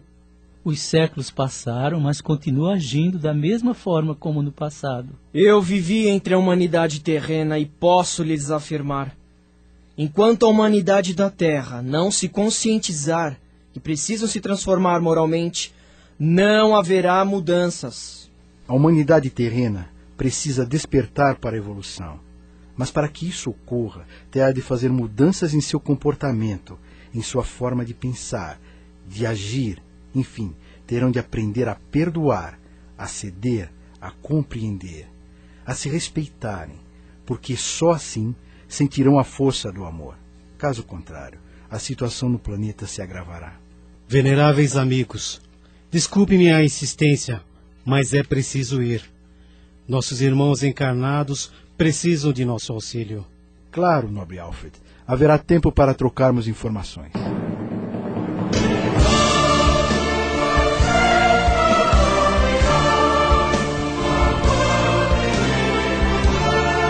Era 11 de setembro de 2001. O mundo estremeceu diante da ousadia do ataque terrorista à cidade de Nova York. O símbolo do capitalismo ocidental era atacado em seu coração na sua maior cidade. O mundo todo parou diante de uma ação tão ousada.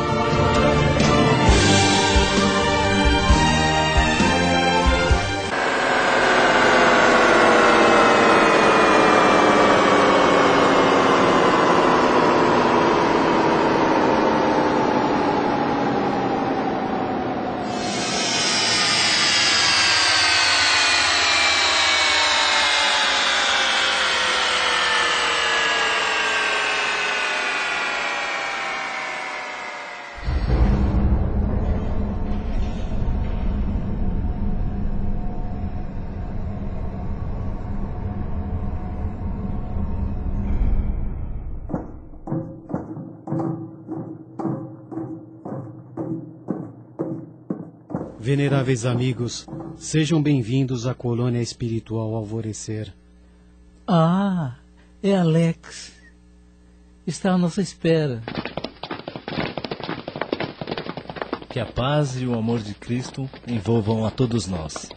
Alex, há quanto tempo não nos vemos, hein? Não sabia que vocês se conheciam. É uma longa história que começou há muito tempo atrás, quando nos encontrávamos na carne. E esses irmãos? São nossos irmãos do universo, do planeta Capela na constelação do Cocheiro. Veneráveis Lazar, Minar, Inumar, Girial e Jafir. É uma honra recebermos tão nobres amigos. Viemos para auxiliá-los. O que podemos fazer? A situação é emergencial. Grupos terroristas estão prestes a atacar os Estados Unidos da América. Que ousadia! Irão invadir o país? Como farão? Calma, Romanelli. Farão alguns ataques localizados. A cidade de Nova York será um dos locais atacados. E não há como impedirmos tal ação? Conseguimos minimizar os ao dia da operação terrorista. No entanto, estão envolvidos nesta tragédia irmãos que estão cumprindo seu resgate. E quando partimos? Alfred, você deverá seguir com as equipes socorristas para os Estados Unidos da América, especificamente a cidade de Nova York. A ação de seu grupo estará focada nesta cidade. Outros grupos deverão seguir para as outras localidades. Então, há outros locais a serem atacados? A ação terrorista deverá ser simultânea. Há várias cidades. Uma dessas cidades será a capital federal, Washington. Esses terroristas estão enlouquecidos? Enlouquecidos talvez não seja a definição correta. Tudo leva a crer que estão a serviço das trevas. E estão. Por isso, eu, Ângelo e os amigos capelinos devemos seguir para o Oriente Médio, a fim de nos juntarmos às equipes de trabalho que lá se encontram. Nosso objetivo será de neutralizarmos os ataques das trevas que querem desestabilizar ainda mais a humanidade terrena e implantar o terror. Mais uma vez estou presenciando a luta da luz contra as trevas. O amigo é sensato no que diz. Luz e trevas, bem e mal, uma vez mais se encontram. Toda a humanidade terrena carrega em si estes dois julgamentos. Cabe, no entanto, a cada um a escolha correta. Por qual caminho seguir? Enquanto o ser humano não evoluir moral e espiritualmente, haverá sempre a tendência da escolha errada. Essa fase da evolução social, científica e psicológica caracteriza-se por comportamentos que se assemelham no crescimento do ser humano encarnado, ao período de adolescência e ao início da fase adulta.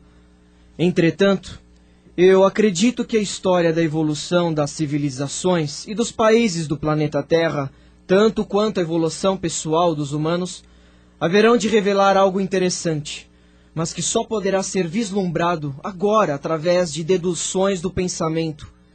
Deduções do pensamento. Como assim, venerável Minar? Talvez seja apenas uma previsão ou uma descoberta da genialidade humana.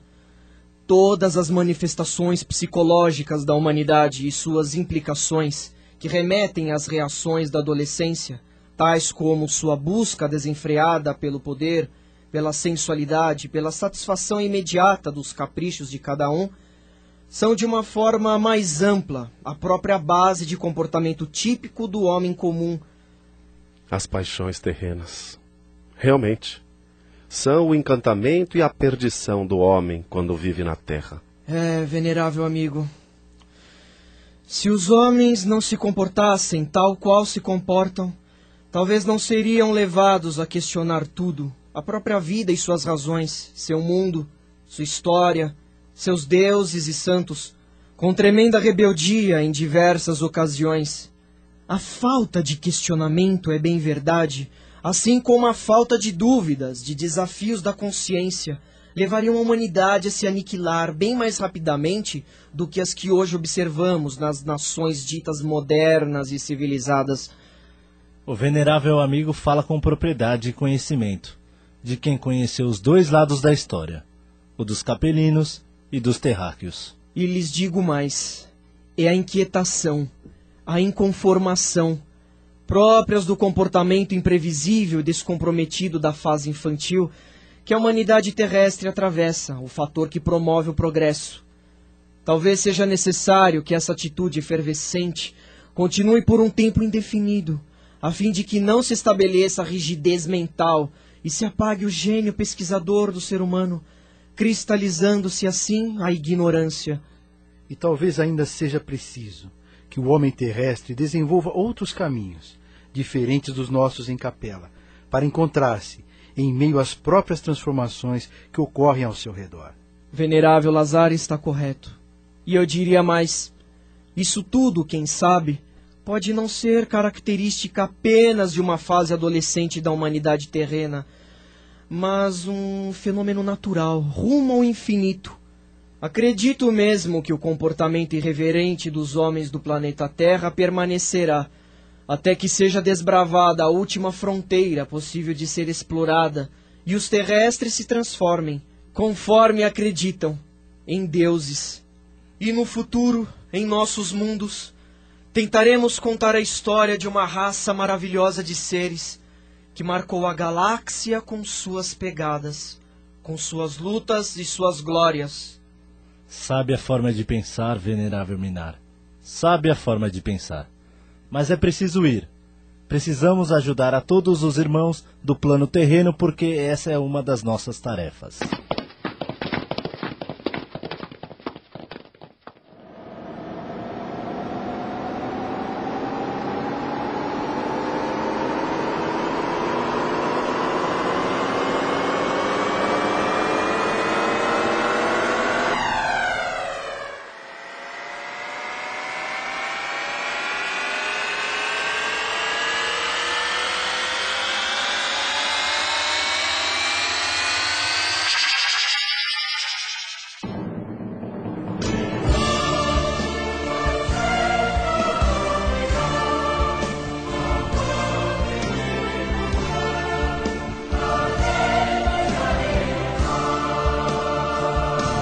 E assim, buscamos nos ensinamentos de Emmanuel uma direção. Tuas mãos permanecem extenuadas por fazer e desfazer. Teus olhos, naturalmente, estão cheios da angústia recolhida nas perturbações ambientes. Doem-te os pés nas recapitulações dolorosas. Teus sentimentos vão e vêm, através de impulsos tumultuários, influenciados por mil pessoas diversas. Tens o coração atormentado. É natural. Nossa mente sofre sede de paz, como a terra seca tem necessidade de água fria. Vem, vem a um lugar à parte, no país de ti mesmo, a fim de repousar um pouco. Esquece as fronteiras sociais, os controles domésticos, as incompreensões dos parentes, os assuntos difíceis, os problemas inquietantes, as ideias inferiores. Retira-te. Retira-te dos lugares comuns a que ainda te prendes. Concentra-te por alguns minutos em companhia do Cristo, no barco dos teus pensamentos mais puros, sobre o mar das preocupações cotidianas. Ele te levará a mente eivada de aflições, balsamizará tuas úlceras, dar-te-á salutares alvícoras. Basta que te cales e sua voz falará no sublime silêncio. Oferece-lhe um coração valoroso na fé e na realização, e seus braços divinos farão o resto. Regressarás então aos círculos de luta, revigorado, forte e feliz. Teu coração seja com ele, a fim de agires com êxito no vale do serviço. Ele contigo, para escalares sem cansaço a montanha da luz. Você ouviu Os Capelinos, minissérie em cinco capítulos, inspirada no livro Crepúsculo dos Deuses, de Robson Pinheiro pelo espírito Ângelo Inácio, adaptação de Sandra Martinho. Participaram desta produção os seguintes radioatores: Amauri Breda, Antônio Carvalho, Karina Alegro, Carlos Rocha, Cido Santos, Dani de Souza, Elcio Luiz, Gabriel Esteves, Leandro Agues, Manuel Martinho Júnior, Nelson Esteves, Renato Davi, Ricardo de Paula e Sueli Rocha. Participação especial de Celso Santos como Yeshua. Apresentação Guiomar Santana. Sonoplastia Manuel Martinho Júnior e Douglas Santos. Narração e direção de Sandra Martinho. Gravado nos estúdios da Rádio Boa Nova, em Guarulhos, São Paulo.